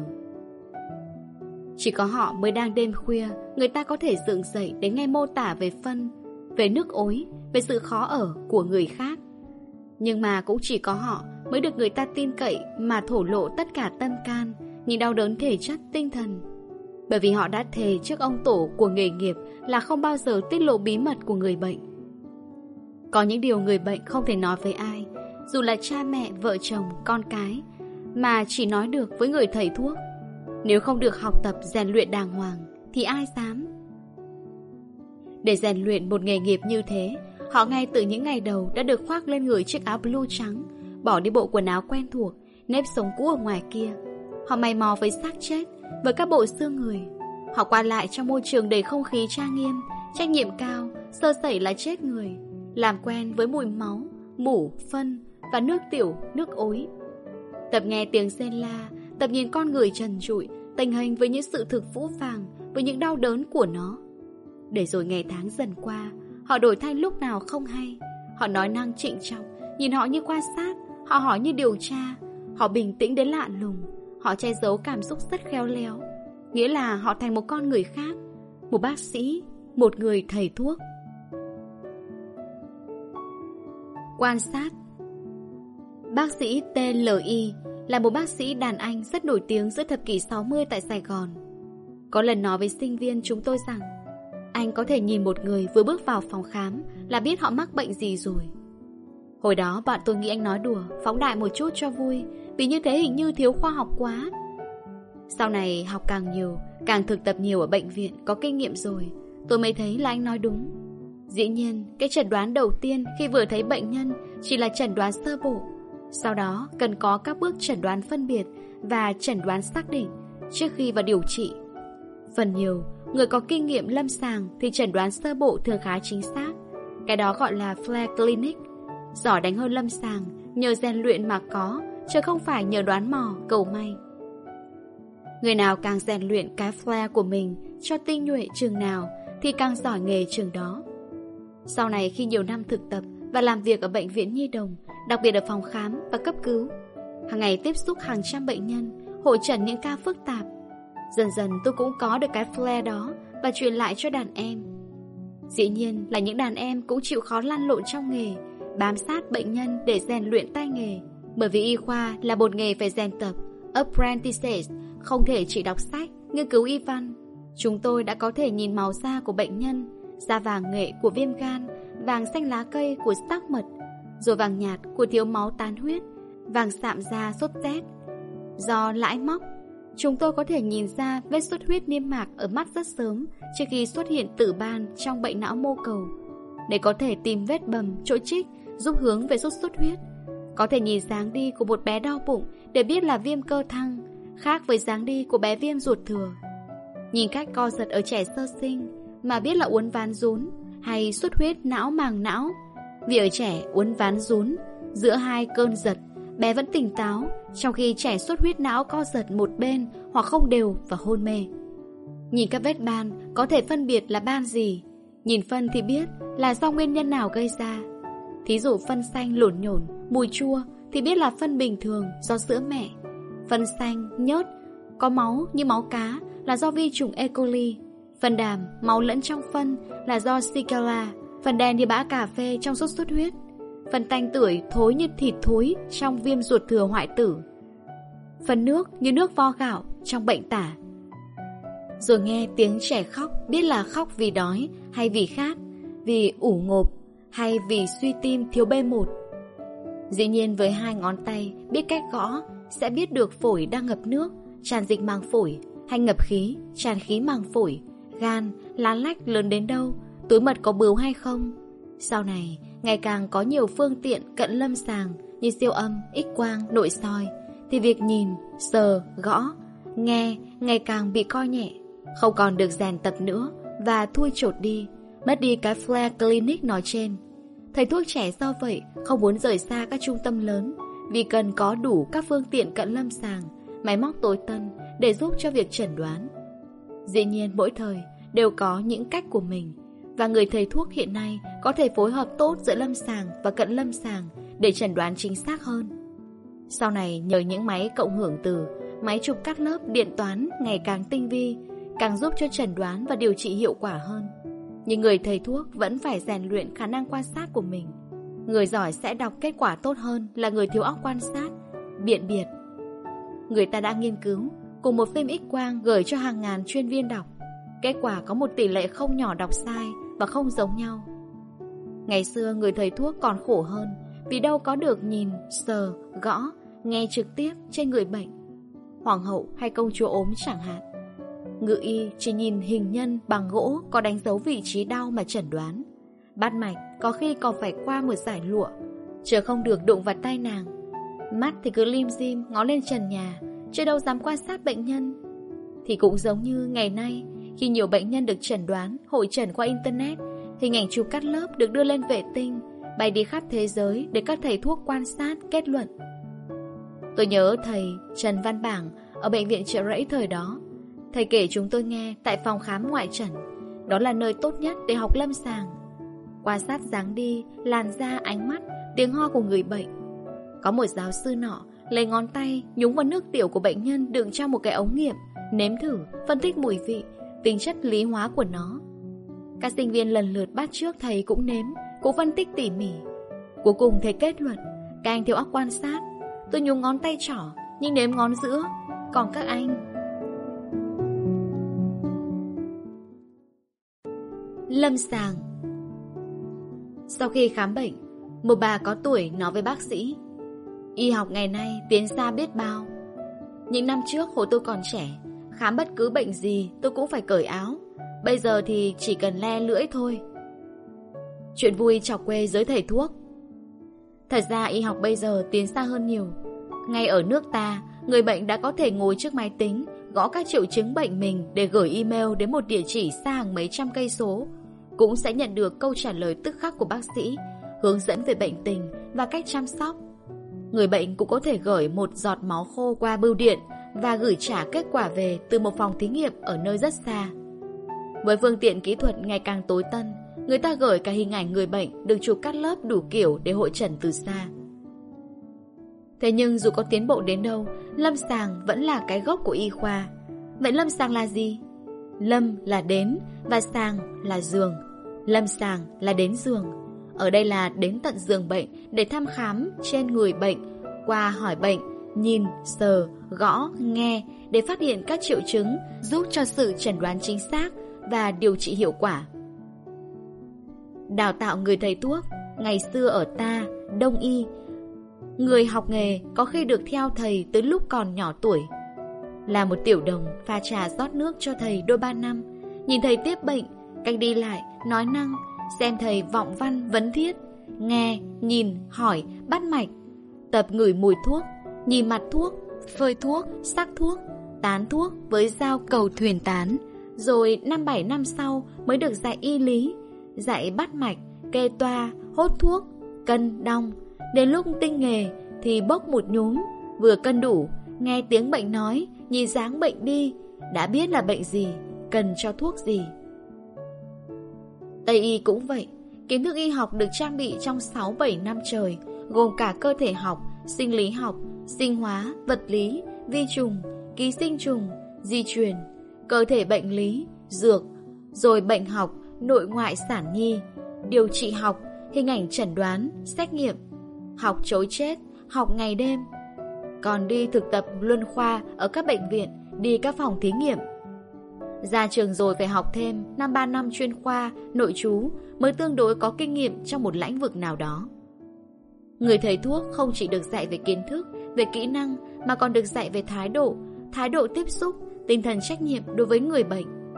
Chính vì thế, một thầy thuốc được đào tạo tử tế, dù đông hay tây, thường rất khiêm tốn, biết đi học mênh mông, kiến thức y học có được chỉ là một phần rất nhỏ, rất giới hạn, còn kinh nghiệm thì tùy thời gian và hoàn cảnh. Trong khi bệnh tật thì muôn hình muôn vẻ, mỗi người bệnh mỗi khác. Không ai dám khoác lác, hoành hoang tự xưng thần y thần dược, trị bách bệnh, đảm bảo lành bệnh. Không phải vô cớ mà người bệnh phải nói a a a a khi khám họng. Nói a a như vậy, buộc vòng họng nâng cao. Lưỡi gà rút lên nên nhìn rõ được cả vùng họng hầu, đánh giá được tình trạng bệnh lý. Không phải vô cớ mà bắt người bệnh nằm co chân há miệng, thở đều hoặc nắm chặt hai tay vào nhau, đếm để khám bụng. Bởi nếu không, người bệnh sẽ gồng cứng, không khám được. Gõ cũng vậy, gõ nằm, gõ ngồi, gõ nghiêng. Nghe cũng vậy. Trong lâm sàng, người ta hay ví gian rít như tiếng sáo diều, gian nổ như tiếng vò tóc, hay tiếng hạt muối bỏ vào lửa. Một thầy thuốc giỏi lâm sàng, có kinh nghiệm, có thể như có giác quan thứ sáu để chẩn đoán bệnh. Cái đó trong y khoa vẫn gọi là kỹ năng đánh hơi lâm sàng. Chỉ cần một vài phút có thể chẩn đoán ngay một bệnh, trong khi người không có kinh nghiệm mất cả giờ vẫn không tìm ra. Nhìn một dáng đi, nghe một tiếng rên, tiếng ho, có thể biết là bệnh gì. Một lần một bác sĩ trẻ trình bày một ca bệnh, anh đã khám kỹ và nghi là viêm ruột thừa ở một bé 8 tuổi. Ở trẻ con, chẩn đoán viêm ruột thừa không dễ vì không có những dấu hiệu giống như ở người lớn, kể cả xét nghiệm máu. Anh có ý thử tài thầy. Thầy nhìn bệnh nhân chừng vài phút rồi nói riêng với anh bạn bác sĩ trẻ. Anh có thấy cái cách mà bệnh nhi co nhẹ đầu gối bên phải không? Anh có thấy cái cách bệnh nhi thở mà bụng không cử động không? Anh có thấy cái lưỡi nó khô khốc không? Lên chương trình mổ ngay đi, bé bị viêm phúc mạc rồi. Nhưng thưa thầy, bạch cầu chỉ còn 9 ngàn và nhiệt độ bình thường. Này anh bạn, bệnh nhi mắc bệnh, chớ không phải mấy cái giấy xét nghiệm và biểu đồ đó mắc bệnh đâu. Đúng, mổ ra, bệnh nhi bị viêm phúc mạc do vỡ ruột thừa. Khám lâm sàng rất cần thiết, không phải cứ hễ đau đâu là xét nghiệm đó hoặc tự mua thuốc uống mà khỏi bệnh được. Do vậy dù y học có tiến xa đến đâu, việc cởi áo hoặc thèn lưỡi có lẽ vẫn còn phải tiếp tục. Bí mật nghề nghiệp Bí mật nghề nghiệp là một đặc trưng trong việc hành nghề y. Người thầy thuốc phải giữ bí mật những thông tin người bệnh cung cấp cho mình, không được tiết lộ với bất cứ ai khác ngoài việc để giúp chẩn đoán và điều trị tốt cho bệnh nhân. Trong rất nhiều trường hợp, người bệnh buộc phải cung cấp thông tin cho người thầy thuốc để chẩn đoán được chính xác, sẵn sàng bày các bộ phận thân thể ra trước mặt thầy thuốc với những sự tin tưởng tuyệt đối là sẽ được người thầy thuốc giữ bí mật. Cho nên, nếu có một người thầy thuốc nào bép xếp, chắc chắn ông ta sẽ bị phỉ báng và bị tẩy chay bởi cộng đồng. Vì vậy, có một vài trường hợp do luật định, người thầy thuốc buộc phải thông báo. Thí dụ, người bệnh bị lạm dụng tình dục, muốn tố cáo thủ phạm. Hoặc trường hợp người bệnh tâm thần, muốn thực hiện ý định sát hại kẻ khác. Ngoài những trường hợp đặc biệt đó, các thông tin về bệnh tật do người bệnh cung cấp cho thầy thuốc không được tiết lộ cho ai biết, kể cả người thân nhất của họ. Trong trường hợp nhiễm HIV, cũng chỉ thông báo nếu có sự đồng ý bằng văn bản của thân chủ. Nhưng cần phân biệt giữ bí mật nghề nghiệp không phải là khư khư giấu nghề, không muốn cho mọi người biết các triệu chứng giúp phát hiện bệnh hoặc cách điều trị, phòng ngừa bệnh. Cách đây khá lâu, tôi có đọc trên một tờ báo kể chuyện. Một bà mẹ ở vùng nông thôn miền Bắc có đứa con trai 8 tháng bụng bẫm khỏe mạnh.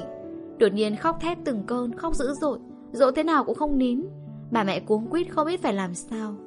Một lúc thì thấy bé tiêu ra máu tươi. Bà mang cháu đến y tế xã. Ở đây, nhân viên trực không thăm khám, chỉ nghe lời khai bệnh và ghi vào phiếu chuyển ngay về bệnh viện Bạch Mai với lý do hội chứng lị. Trên chuyến xe đò về thành phố, bé cứ khóc thét từng cơn như thế và bác tài xế đã hỏi thăm bà mẹ. Nghe xong bác nói, chắc cháu bị lồng ruột rồi, chứ không phải lị đâu. Rồi bác chở thẳng bé vào bệnh viện Việt Đức, một bệnh viện ngoại khoa. Đúng vậy, các bác sĩ đã kịp thời mổ cứu cháu bé. Hỏi bác tài đáp, tôi nhớ có lần đọc trên báo, Thầy nói hệ bé trai trên dưới một tuổi đang bụ bẫm khỏe mạnh, bấu khóc thét từng cơn thì phải nghĩ ngay đến lồng ruột. Nếu có nôn ói và tiêu ra máu thì càng chắc. Do vậy mà tôi chở thẳng cháu tới đây mổ cho kịp. May cho bé và đáng khen bác tài xế. Còn tại phòng khám ngoại trần ở bệnh viện Nhi Đồng một trước đây, lúc tôi còn phụ trách ở đó, đã có một vụ khác rất đáng nhớ. Một bé khoảng 10 tuổi vào viện lúc gần nửa đêm vì đau bụng vùng thượng vị. Sinh viên trực khám thấy không có gì, chẩn đoán là đau bụng lãi và cho vào phòng lưu nằm theo dõi, uống thuốc, định mai sớm cho về vì đã quá khuya và người nhà không an tâm. Đêm cháu đau bụng nhiều hơn, người nhà mời y tá trực, y tá mời ông thầy là một sinh viên nội trú. Anh bảo, mời uống thuốc xong, phải đợi thuốc ngấm đã chứ. Rồi thôi, đến 4 giờ sáng, người nhà lại mời y tá trực và lần này rất khẩn thiết. Con tôi bị viêm ruột thừa, không phải lãi đâu, nó đau hố chậu phải đây này. Cô y tá vội mời bác sĩ, sau đó bé được chuyển ngay lên phòng mổ. Ở trẻ con, viêm ruột thừa không dễ chẩn đoán, và lại viêm ruột thừa giai đoạn đầu thường đau ở vùng thượng vị, sau đó mới khu trú tại hố chậu phải. Những trường hợp ruột thừa lạc chỗ còn phức tạp hơn. Mẹ em bé không phải là người trong ngành y, nhờ đọc đâu đó nói rằng khi đau hố chậu phải thì phải nghĩ đến viêm ruột thừa và phải mổ ngay để tránh biến chứng. Như vậy có lẽ nào ta lại giữ bí mật không cho mọi người biết một số triệu chứng nguy hiểm để giúp phát hiện bệnh kịp thời và vào viện đúng lúc. Môi trường Môi trường thiên nhiên ảnh hưởng đến bệnh tật. Thực vậy, ở nhiều vùng châu Phi, người dân mắc một loại bệnh gọi là pian. Nhiều đến nỗi, người dân trong vùng đều coi là đương nhiên. Ai không mắc bệnh mới là người không bình thường. Cũng vậy, ở ta có những vùng núi cao, người dân mắc bệnh bướu cổ trên 90%, nhất là phụ nữ. Đến nỗi người nào không bướu cổ, cảm thấy mình không giống ai. Dĩ nhiên người thầy thuốc phải tìm cách chữa bệnh, phòng bệnh cho mọi người, chứ không phải cũng coi là bình thường như mọi người được. Có những vùng sốt rét phổ biến đến nỗi, chỉ nghe địa danh thôi đã có thể chẩn đoán gần đúng. Một người phụ nữ dân tộc nùng, đến từ Đê Quy, bề trên tay một đứa con mới sinh 10, 15 ngày với lý do bỏ bú, thì chắc chắn phải nghĩ đến uốn ván rún. Bởi lẽ ở vùng này, người ta còn tập quán đẻ tại nhà, cắt rún bằng nứa, bằng mảnh sành, và đất ở đây có nhiều vi trùng uốn ván nên trẻ dễ nhiễm. Chừng 10 ngày sau sanh, trẻ bỏ bú, cứng hàm là triệu chứng đầu tiên. Sau đó co giật, co cứng, rồi chết nếu không kịp chữa trị. Cái hình ảnh đứa trẻ nhỏ mới đẻ, co giật từng chập, gồng cứng, tỉnh táo giữa những cơn co giật, làm kinh, sẽ gợi ra biết bao điều huyền bí. Là một dịp để người ta nghĩ đến sự trừng phạt của thần linh và là dịp để các thầy cúng, thầy mo trổ tài. Chúng tôi ở bệnh viện Nhi Đồng thời đó, quen cái cảnh một người nùng ôm con vào bệnh viện, trùng kín mít, mở ra thấy một bé sơ sinh co giật, thì không cần phải suy nghĩ gì thêm. Uốn ván rún, tỷ lệ tử vong rất cao, gần 70%. Hiện nay đã có thuốc chủng ngừa cho bà mẹ hiệu quả. Vấn đề là làm sao cho bà mẹ chịu tiêm chủng lúc mang thai, làm sao cho bà mẹ chịu đến xanh ở trạm y tế, có nữ hộ sinh đỡ đẻ an toàn. Môi trường thiên nhiên như vậy cố gắn chặt với môi trường xã hội văn hóa Thực vậy Tuy ở vùng sốt rét nhưng ngủ có mùng cẩn thận Phát quang bụi rậm Khai thông nước động Chắc chắn sẽ khó bị sốt rét hơn người tưởng sốt rét là do nước độc. Tưởng mùng nếp Uống rượu đế Sẽ tránh được sốt rét. Trong cuốn Thành Trì Citadel Tác giả Cronin một bác sĩ đã thuật chuyện một bác sĩ trẻ để chấm dứt bệnh sốt thương hàn ở một vùng mỏ nước Anh thời xưa đã dùng bộc phá làm nổ tung một ống cống, chính là nguyên nhân dẫn nước bẩn về gây bệnh cho cả dân làng. Ở những vùng nông nghiệp, người thầy thuốc không thể không để ý đến những vấn đề ngộ độc thuốc trừ sâu. Ngộ độc do phun thuốc trừ sâu trên đồng ruộng không gây tình trạng cấp tính, mà từ từ, đến một lúc chất độc tích lũy vượt ngưỡng, thì người nông dân mắc bệnh, nhiều khi giống như bệnh tâm thần hoặc tà ma ám. Lúc tỉnh lúc điên, có khi ngã quỵ như trúng gió giữa đồng. Nếu có một chút quan tâm tới môi trường, ta sẽ có thể nghĩ đến một chẩn đoán ngộ độc.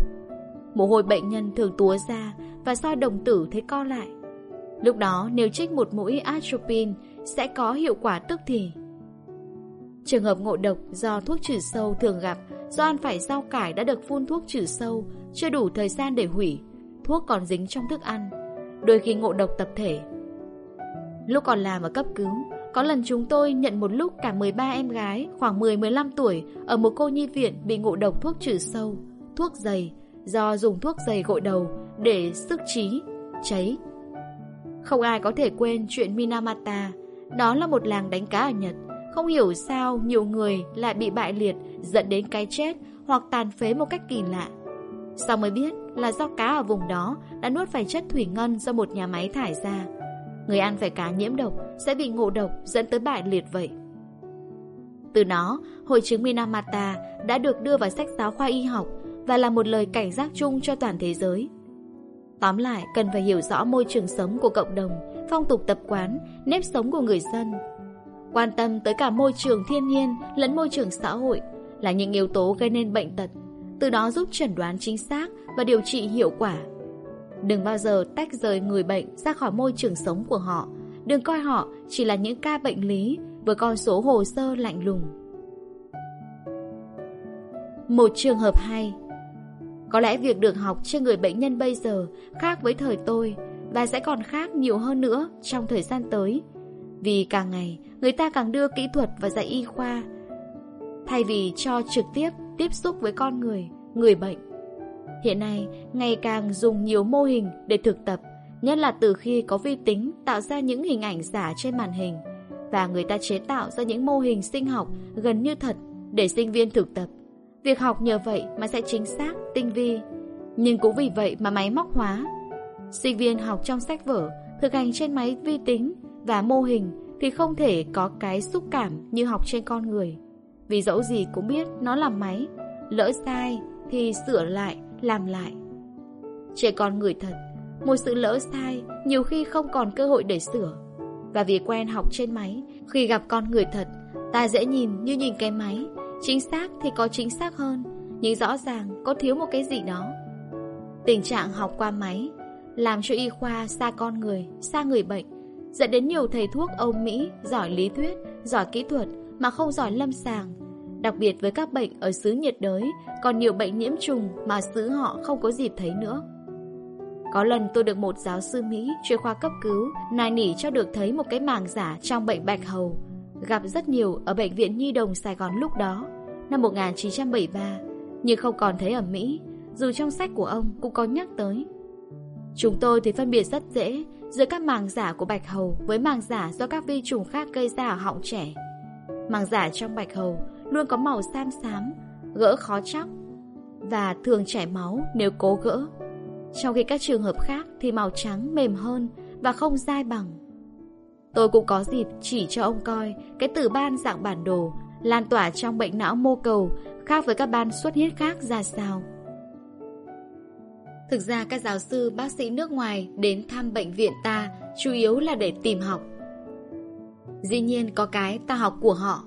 Hai bên đều có chỗ để học nhau, dạy nhau, chia sẻ kinh nghiệm cho nhau. Không cần khúm núm khi gặp một giáo sư bác sĩ nước ngoài mà coi thường thầy thuốc ở ta. Hồi những năm 60, khoảng 1963 đến năm 1965, tôi còn nhớ những buổi trình bệnh ở bệnh viện trợ rẫy, bệnh viện cũ thời đó, sau này đã được nhật sửa lại, rất bổ ích. Cả nhóm sinh viên thực tập chúng tôi, từ sinh viên năm 3 đến năm 6, nội trú, khoảng 30-40 người tụ tập ở giảng đường. Một vị giáo sư chủ trì, các ca bệnh khó, phức tạp được mang ra trình để giáo sư cho ý kiến, hoặc có khi nhiều giáo sư cùng hội trần. Một sinh viên đàn anh trình bệnh án, rồi bệnh nhân được đưa vào giới thiệu tại chỗ. Các vấn đề được mổ xẻ, thảo luận kỹ. Các sinh viên, ai muốn, đều có thể được lên khám thêm trên người bệnh. Có khi ba bốn sinh viên lên một lúc, người nghe, người gõ, người hỏi. Cứ mỗi người 1-2 phút, bệnh nhân đã mệt nhoài.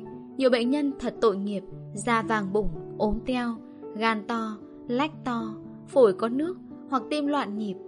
Có tiếng phổi mà vẫn phải ở trần, ngồi đó ngơ ngác, nhìn những người thầy thuốc trắng bu quanh, kẻ nghe, người gõ, rồi thảo luận, rồi đề nghị.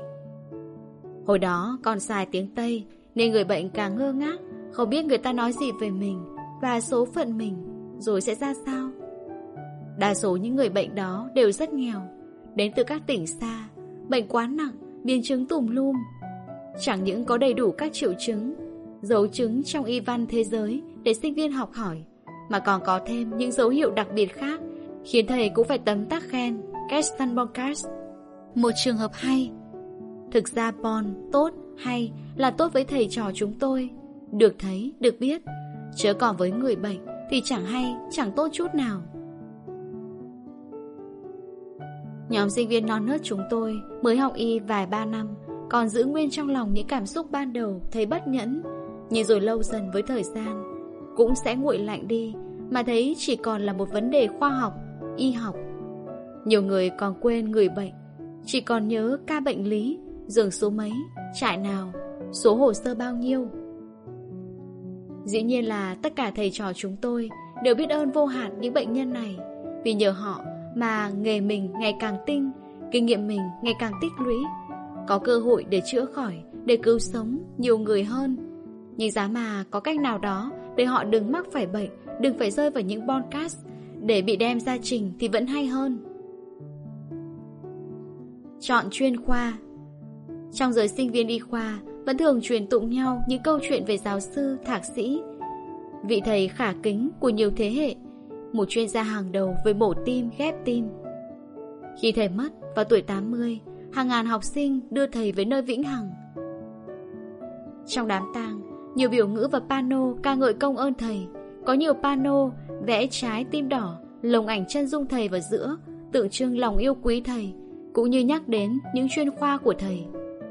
Có một vị giáo sư cũng đã lớn tuổi, Bạn thầy, Đi đưa người đồng nghiệp. Giáo sư vừa đi vừa khóc, Lại vừa cười. Một sinh viên hỏi, Vì sao thầy vừa khóc, lại vừa cười như thế? Thầy nói, Tôi cảm động vì tấm lòng của sinh viên Với các vị giáo sư nên tôi khóc. Còn tôi cười, là nghĩ đến thân phận mình mai đây. Khi tôi mất đi, Thì sinh viên sẽ lồng ảnh tôi và cái hình chi đây. Nhưng thưa thầy, Chuyên khoa của thầy là gì ạ? Một sinh viên trẻ hỏi. Tôi à? Sản phụ khoa. Giáo sư đáp. Dĩ nhiên, đó chỉ là một chuyện cười.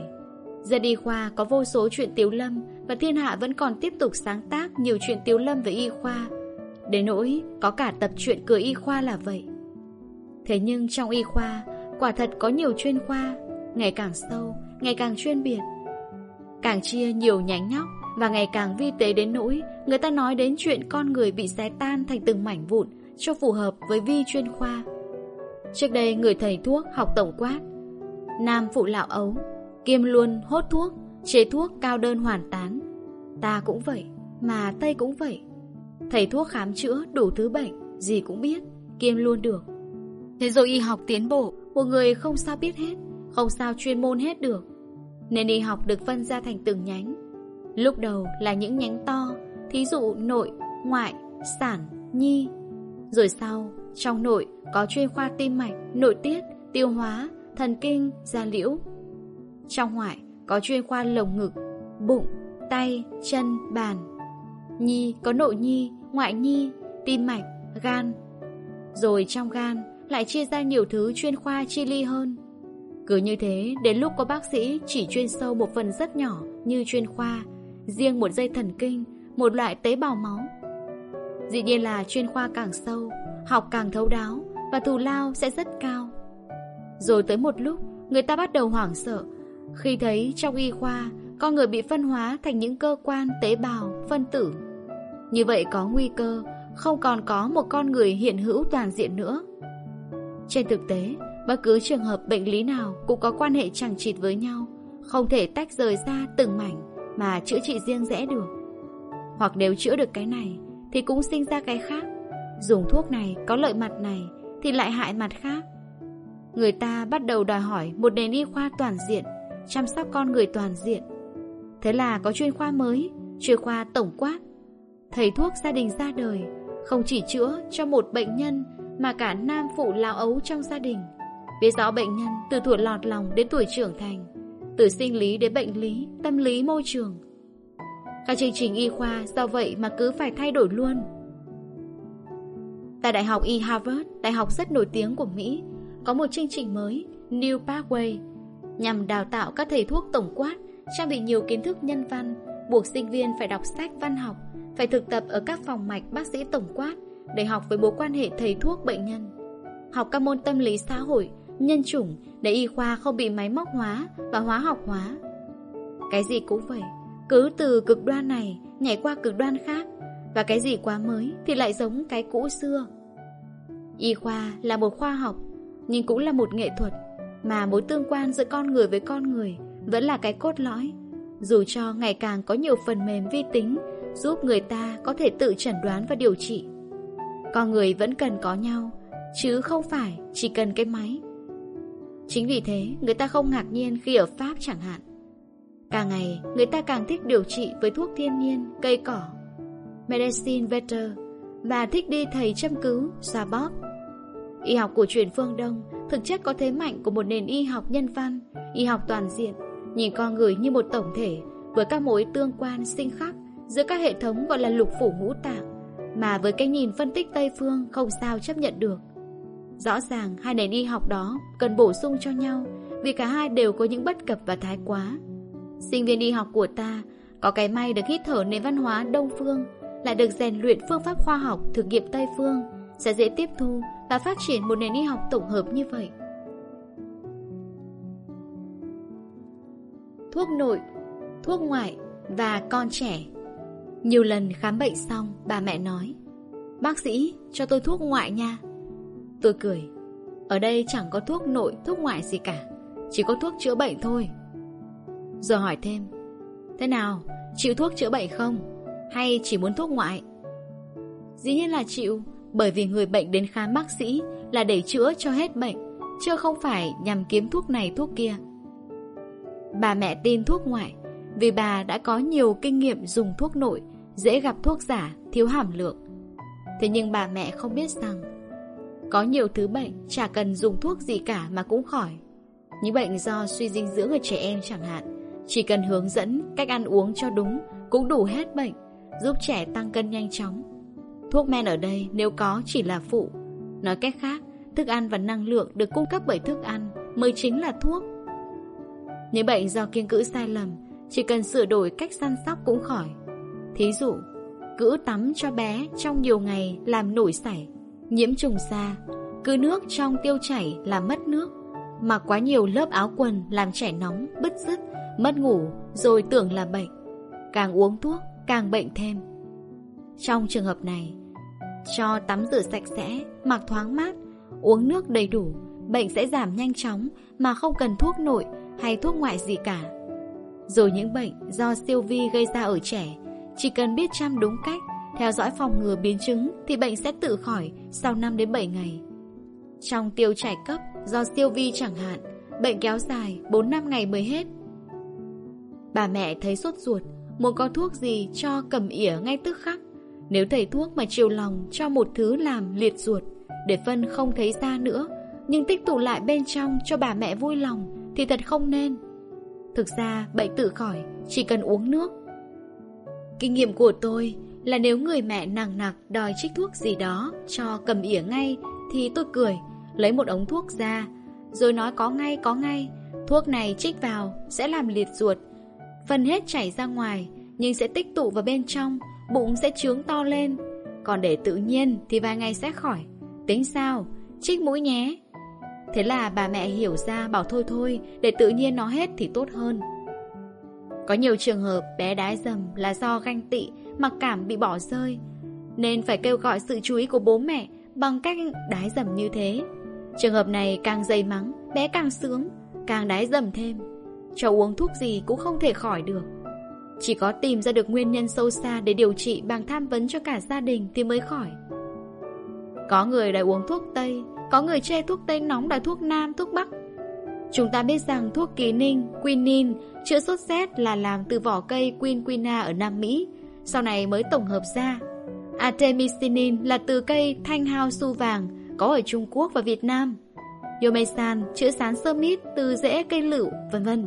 Nghĩa là không có thuốc nội, thuốc ngoại, thuốc tây, thuốc ta, mà chỉ có thuốc để chữa bệnh một cách khoa học. Có một châm ngôn đáng nhớ, ở trẻ con, bếp ăn còn quan trọng hơn là tủ thuốc. Dùng thuốc Tôi đã nhiều lần gặp trường hợp giờ khóc giờ cười khi người bệnh cho biết đã để dành toa thuốc của tôi để lần sau nếu trẻ có bệnh nữa thì dùng lại toa cũ. Có người còn có lòng tốt cho người khác mượn toa để điều trị cho con họ. Họ hoàn toàn không biết rằng cái ho của cháu bé là viêm phổi, còn cái ho của người hàng xóm là ho lãi hoặc ho khan. Họ cũng không ngờ rằng cái toa uống lần này không thể để dành cho lần khác vì cũng là viêm phổi nhưng nguyên nhân hoàn toàn khác nhau. Lần này do vi trùng, còn lần kia lại do siêu vi hoặc nấm. Họ cũng quên rằng đứa bé bây giờ khác với đứa bé năm ngoái vì đã cân nặng thêm 3kg và cao thêm 10 phân.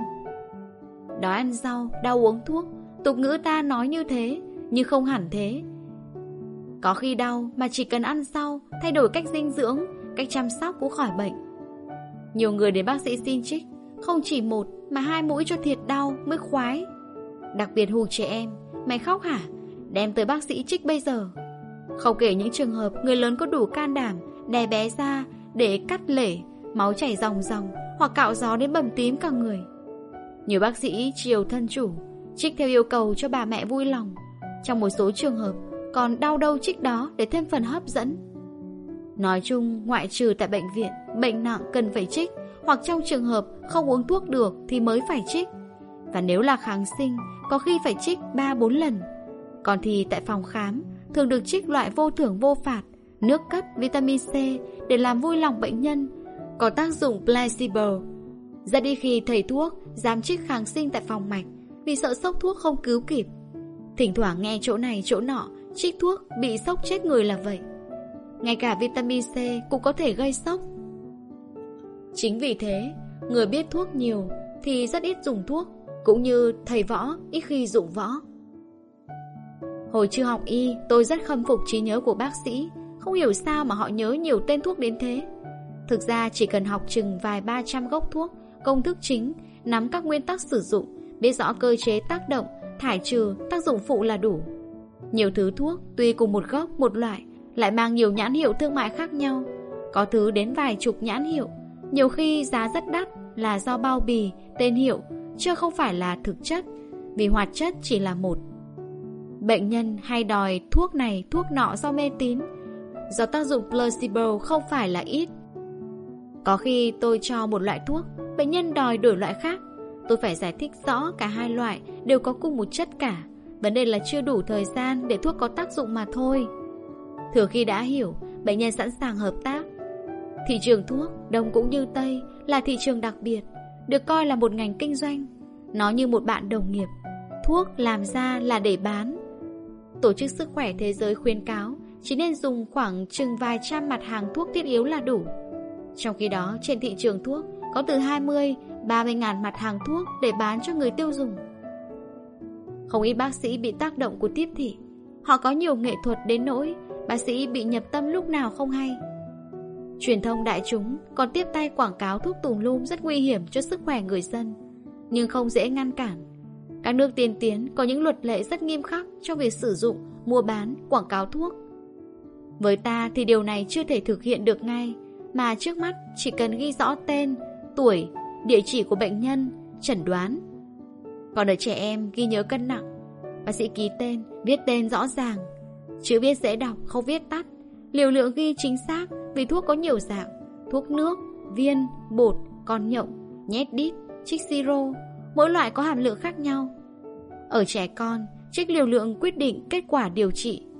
Thường được tính trên cân nặng trong 24 giờ, muốn chính xác, còn tính trên diện tích da.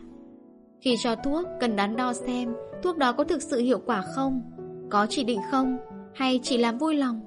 Biết rõ phản ứng phụ tùy theo tuổi, liều lượng, thời gian bán thủy. Trong bao lâu thì thải 50% khỏi cơ thể. Cũng cần chọn hình thức thuốc phù hợp với lứa tuổi. Bất đắc dĩ mới phải trích, nên chọn sao cho tiện sử dụng cho trẻ bệnh. Thí dụ, thuốc uống ngày 1 đến 2 lần tốt hơn ngày 6 đến 8 lần. Thuốc có gây ảnh hưởng cho công việc của bệnh nhân như lái xe hoặc học hành không? Ngoài ra còn phải đắn đo về giá cả. Có cần thiết xài thuốc đắt tiền khi có một loại tương đương rẻ hơn không? Và một toa thuốc tốt là toa thuốc có sự dặn dò về cách dùng, về dinh dưỡng, chăm sóc. Nếu cần bảo bệnh nhân hoặc người nhà lặp lại để chắc là đã hiểu rõ. Đối với bệnh trẻ em, càng ít thuốc càng tốt, càng đơn giản càng tốt, càng rẻ càng tốt. Dĩ nhiên là phải chính xác và hiệu quả. tuổi mới lớn ở một trường đặc biệt. Đó là trường Nguyễn Đình Chiểu. Một trường phổ thông dành cho các em khiếm thị. Trên 150 em đang sống và học tại trường, trong đó hơn một nửa đang ở tuổi mới lớn, từ 13 đến 24. Như tất cả tuổi mới lớn khác, các em khiếm thị cũng có những bức xúc do những thay đổi tâm sinh lý của lứa tuổi mình. Các em lại còn gặp khó khăn nhiều hơn vì bị nhiều hạn chế trong giao tiếp xã hội. Một em gái có kinh lần đầu đã không biết phải xử trí ra sao và do không nhìn thấy được như những em khác đã làm cho thầy cô bối rối không ít. Một bé trai bị bể tiếng cũng lo âu không kém, chỉ mong cho giọng nói được trở lại như xưa. Các em thường sống khép kín, âm thầm nhưng rất nhạy cảm, dễ xúc động, đôi khi nóng nảy. Dạy cho các em thật không dễ. Mỗi lớp chỉ có chừng 7-8 em, các thầy cô chẳng những phải dạy tận tâm mà còn phải cầm tận tay. Các em học rất mau đói, bởi vì khi các bạn khác viết thoăn thoát trên giấy thì các em phải đâm kim vào bìa cứng với chữ Braille nên rất mỏi tay, mất rất nhiều năng lượng. Ở trường, các em đi lại có vẻ nhanh nhẹn vì đã quen với môi trường xung quanh, có nhóm ngồi chuyện vãn trên ghế xích đu, nhóm khác đá banh. Với những trái banh, cô gắn lục lạc kêu leng keng. Tuổi mới lớn được các em không chỉ có những băn khoăn thắc mắc không biết hỏi ai, không dám hỏi ai và cũng không thể tìm được qua sách báo, mà còn có những vấn đề giới tính do tình yêu nam nữ bắt đầu nảy nở. Nhà trường phải hết sức giữ nghiêm. Có lần thấy hai em âu yếm cầm tay nhau, trường cấm, các em phản đối. Vậy chớ, tụi con muốn cầm tay nhau thì mỗi đứa phải nắm ở một đầu gậy tre hay sao? Chúng tôi, nhóm thầy thuốc thuộc Trung tâm Truyền thông Giáo dục Sức khỏe, đã đến cùng các em với mong muốn giúp đỡ các em có những kiến thức và kỹ năng cần thiết để tự chăm sóc sức khỏe của mình, đặc biệt trong lứa tuổi mới lớn này. Cầm trên tay mấy tấm bìa cứng, các em viết những câu hỏi bằng chữ Braille mà không khỏi nao lòng. Các thầy cô phải dịch ra cho thì mới hiểu. Cũng những câu hỏi như hàng ngàn các câu hỏi ở tuổi mới lớn khác, nhưng thật không dễ trả lời ở đây vì muốn diễn tả để các em hiểu không đơn giản, không thể ví von so sánh với những hình tượng mà các em chưa bao giờ được nhìn thấy. Mỗi câu hỏi của các em hình như không chỉ chứa đựng nỗi hoang mang, lo lắng, mà còn là một sự chối từ, không chấp nhận mình. Tại sao tuổi 14-15 thì tự nhiên lúc ngủ, đến mấy tuổi thì chấm dứt... Tại sao tuổi này thì tụi em có lông tóc rất nhiều, đến tuổi nào thì hết? Em có tật xấu không bỏ được, em rất lo sợ sau này sẽ không có con. Muốn cho hết bệnh phải làm sao? Chị bác sĩ cứ nói ra sự thật để em khỏi lo âu, em sợ không có con cái sau này. Khi đến với các em được đôi ba lần đã quen, các em không ngại hỏi trực tiếp và những trao đổi như vậy đã trở nên thân mật gần gũi hơn. Bác sĩ ơi, tao con bạc sớm phải làm sao? Thì ra, khi đi học ở trường ngoài hội nhập thì các bạn khác đã nói cho em biết em có tóc bạc. Em rất lo về chuyện này. Có em thì hỏi, luôn quá phải làm sao? Em gái hỏi, làm sao cho thân hình được cân đối? Một em khi nghe khen có mái tóc dày đẹp đã reo lên với bạn. Đó mày thấy chưa? Tao nói mày đâu có tin. Một em gái 13 tuổi hỏi tại sao em có kinh, đến bao giờ thì hết. Khi nghe trả lời em đã vỗ tay mừng rỡ vì trước đó em nghĩ là em đang mắc bệnh. Không dừng lại ở đó. Một em gái 16 tuổi hỏi vì sao. Bây giờ em suy nghĩ không còn đơn giản như xưa. Em thấy mình luôn luôn muốn chống đối. Một em trai hỏi, Vì sao em chỉ nghe tiếng người ta nói, Không nhìn thấy mặt người ta, Mà đã thấy lòng mình rung động lạ thường? Một em gái tuổi 15 Hỏi, lúc này con thường có cảm giác rất lạ lùng trong cơ thể, Rất khó nói. Có phải cái đó là tình yêu, Và làm sao ngăn cản nó? Tôi đọc cho các em nghe mấy câu thơ xuân diệu. Làm sao cắt nghĩa được tình yêu Có nghĩa gì đâu một buổi chiều. Nó chiếm hồn ta bằng nắng nhạt Bằng mây nhẹ nhẹ Gió hiu hiu. Đọc xong tôi mới thấy mình hố Các em đâu có thấy nắng, thấy chiều, thấy mây. Họa trăng chỉ có thể nghe được cái hiu hiu của gió. Một em đã lớn tuổi Hỏi tôi một câu làm tôi thật bối rối. Làm sao biết người ta yêu mình chân thật bác sĩ? Dĩ nhiên là không thể trả lời thử máu hay thử nước tiểu để biết được, nên tôi đành trả lời bằng một bài thơ nhỏ. Tình yêu là gì ai biết được, chưa có một định nghĩa nào chính xác với tình yêu. Chỉ có trái tim ta mách bảo đôi điều, chỉ có trái tim ta la bàn định hướng. Người ta bảo tình yêu luôn mù quáng, những người mắt sáng cũng như mù, những người mù thường khi lại sáng. Nên đừng hỏi làm sao biết một tình yêu chân thật chỉ hỏi nhỏ trái tim mình có phải thật tình yêu? Vậy đó, tôi mới lớn ở một ngôi trường đặc biệt, ở những bạn trẻ phải sống trong cảnh đêm dài một đời. Các em rất cần sự giúp đỡ, chia sẻ lắng nghe, nhất là của các bạn cùng trang lứa, với sự tôn trọng chân thành và thông cảm sâu sắc. Tôi muốn cảm ơn ban giám hiệu và các thầy cô đã tạo điều kiện cho chúng tôi được tiếp xúc với các em. Cảm ơn Hướng Dương, cô gái bất hạnh đã hàng ngày đi đôi chân giả đến cùng các em. Đã tìm thấy hạnh phúc trong việc giúp các em có được một thư viện sách nói. Đã mời chúng tôi đến với trường và đặc biệt cảm ơn các em vì nhờ những buổi giao lưu với các em mà chúng tôi hiểu thêm được những vấn đề của lứa tuổi mới lớn trong những cảnh ngộ khác nhau.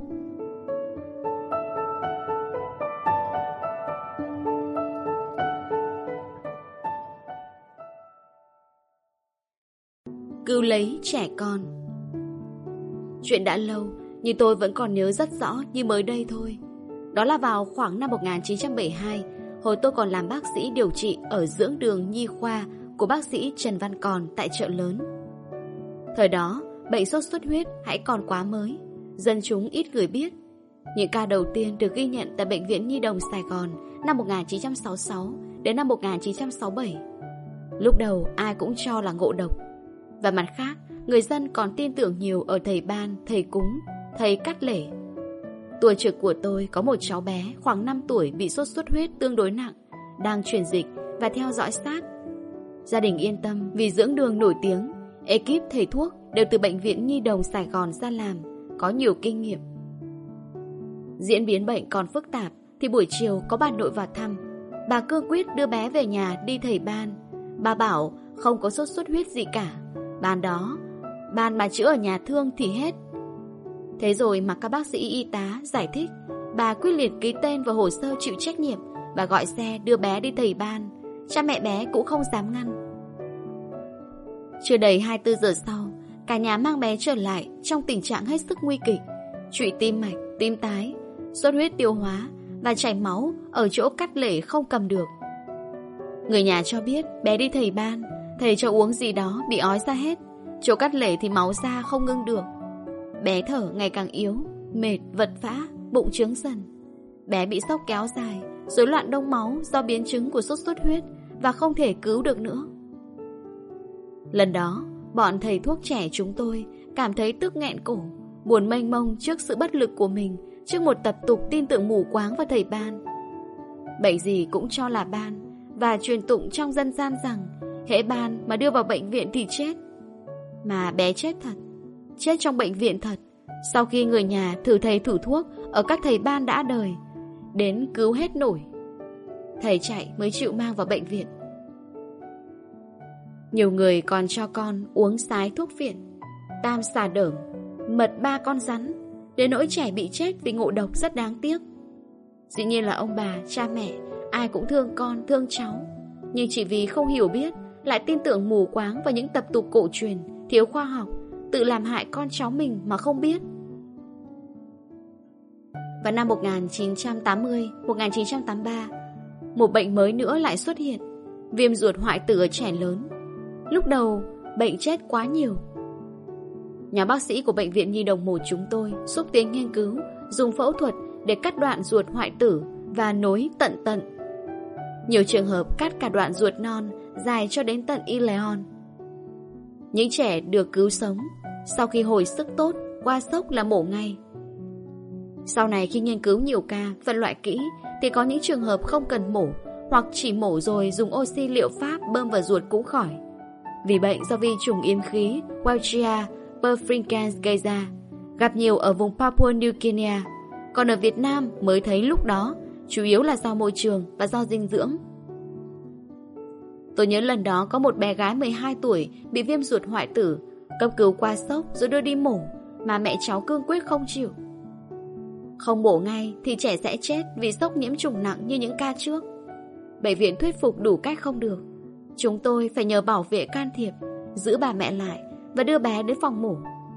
Bé đó được cứu sống. Hôm sau, bà mẹ hết lòng cảm ơn các thầy thuốc đã cứu con bà.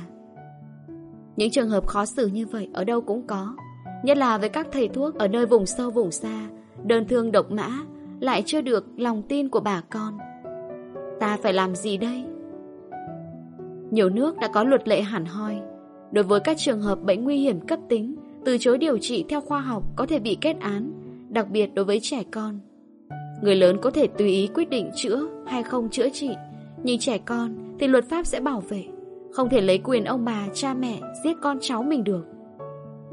Năm 1982, ở Oklahoma, Mỹ, tòa án đã kết án trường hợp từ chối mổ để một bé tử vong vì viêm ruột thừa cấp bị vỡ. Năm 1984, ở Indiana, cha mẹ bị bỏ tù vì để một đứa con chết vì viêm mảng não mủ không chịu chữa vì niềm tin tôn giáo. Năm 1991, ở Philadelphia, tòa xử trường hợp nhà trường thuộc một giáo phái không chịu chủng ngừa. Trẻ bị ban đỏ Mears không cho chữa trị để chết năm em học sinh. Năm 1989 ở Boston, tòa xử cha mẹ một bé 2 tuổi tử vong vì tắc ruột không cho y tế can thiệp. Năm 1991, Massachusetts kết án hai trường hợp cha mẹ không cho truyền máu khi trẻ bị bệnh nặng, ung thư và xuất huyết tiêu hóa. Có trường hợp bị kết án 4 năm tù, quản thúc 16 năm. Luật đưa ra là cha mẹ người lớn có quyền từ chối điều trị cho bản thân mình, nhưng phải điều trị cho con khi trẻ bệnh nặng, nguy hiểm đến tính mạng. Bệnh do ba mẹ gây ra. Trong mùa nắng nóng, nhiều bà mẹ bế con đến khám bệnh Khai là con đi tiểu hoài chứ không khỏi. Đã khám hết bệnh viện này đến bệnh viện khác Hết labo này đến labo khác. Xét nghiệm nước tiểu đều bình thường. Trong những trường hợp như vậy Kinh nghiệm của tôi là hỏi bà mẹ có cho con uống nước mát không? Đa số trường hợp là có. Có khi không phải chính bà mẹ cho uống Mà do người giúp việc Hoặc bà nội bà ngoại Bà hàng xóm tốt bụng cho bé uống. Nước mát là nước được nấu với các loại thuốc nam giải nhiệt Như dễ chanh, dô bắp mía lau, mã đề. Các loại này được bán rất nhiều ở chợ và trong mùa nắng nóng, nhà nhà thường mua về nấu uống cho mát. Dễ chanh, dâu bắp, mía lau, mã đề là những chất lợi tiểu diuretics uống vào sẽ buộc thận làm việc mạnh hơn, tiểu nhiều hơn. Theo quan niệm của nhiều người thì đi tiểu được nhiều là mát. Thực ra mát không thấy đâu, thấy khô nước, muốn uống nước vì mất nước. Càng uống nước mát càng nóng thêm. Nhiều trẻ bị sụt cân, nhiều bà mẹ mất ngủ, khô họng, mất sữa. Người càng thấy các triệu chứng đó, càng nghĩ là bị nhiệt và càng phải uống thêm nước giải nhiệt. Tìm được nguyên nhân rồi, chữa không khó, chỉ cần bảo ngưng ngay nước mát và chỉ cho uống nước thường, nước đun sôi để nguội vài ba hôm sẽ khỏi. Gặp những trường hợp như vậy, tôi thường nói với bà mẹ, ngưng cho trẻ uống, trái lại bà mẹ nên uống thường xuyên nước mát. Chi vậy bác sĩ, Bà mẹ ngạc nhiên. Tôi cười đáp Để đi tiểu suốt ngày cho biết. Trường hợp trẻ bón cũng vậy. Nhiều trẻ bú mẹ Do sữa mẹ tốt Được hấp thu trọn vẹn nên không còn bã. Phải 5-7 ngày mới đi tiêu được một lần. Nhưng trẻ vẫn khỏe Vẫn lên cân đều đều. Bà mẹ suy bụng ta ra bụng trẻ. Buộc trẻ mỗi ngày phải đi tiêu một lần. Nếu không được như vậy là bón. Thế rồi đi bác sĩ, Hoặc đến nhà thuốc, mua thuốc bơm đít. Tội nghiệp đứa nhỏ. Bơm thuốc vào đít nóng sát, Đau bụng dữ dội, Mà không biết ăn nói làm sao. Mẹ cứ bơm, Thấy con nỉa được là mừng. Lâu ngày, bé mất phản xạ đi tiêu, Đợi bơm đít mới đi, Không thì thôi. Vậy là bón nhiệt, Mà là do bà mẹ gây ra. Thường sau khi giải thích kỹ cho bà mẹ, Hướng dẫn cách ăn dặm để có đủ chất xơ, Tôi khuyên bà mẹ Ngừng bơm đít trẻ mà hãy tự bơm cho mình một ống Chỉ vậy bác sĩ Bà mẹ ngạc nhiên để nóng rát và đau bụng một lần cho biết. Tôi cười đáp. có những trường hợp bé vàng da, cả nhà lo bị viêm gan đi làm xét nghiệm đủ thứ.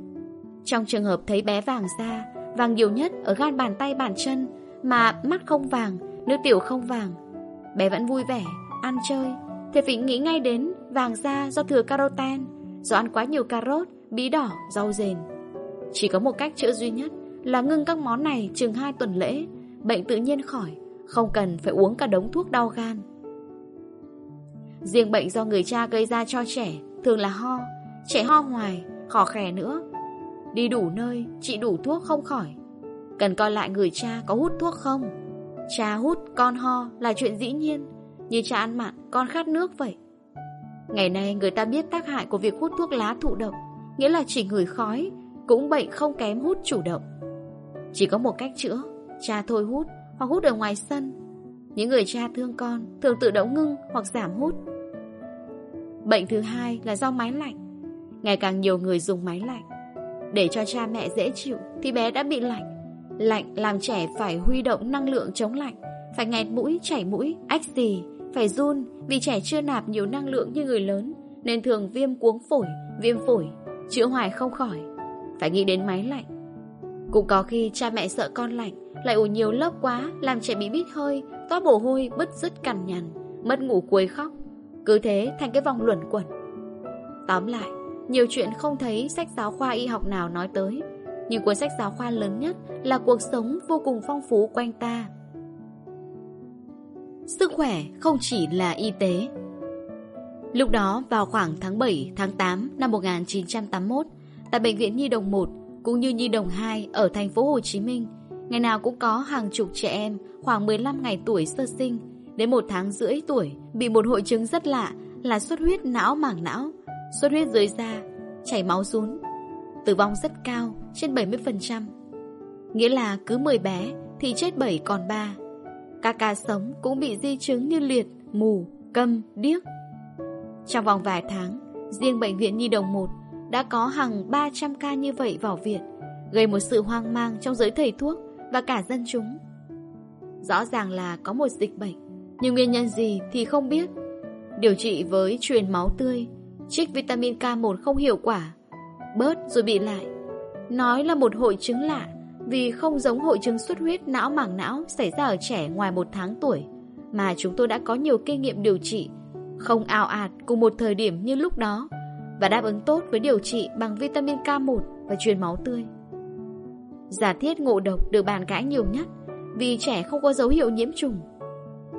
Một hội đồng nghiên cứu được hình thành do Sở Y tế chủ trì với các bệnh viện nhi, trung tâm nhi, viện truyền máu, viện Pasteur.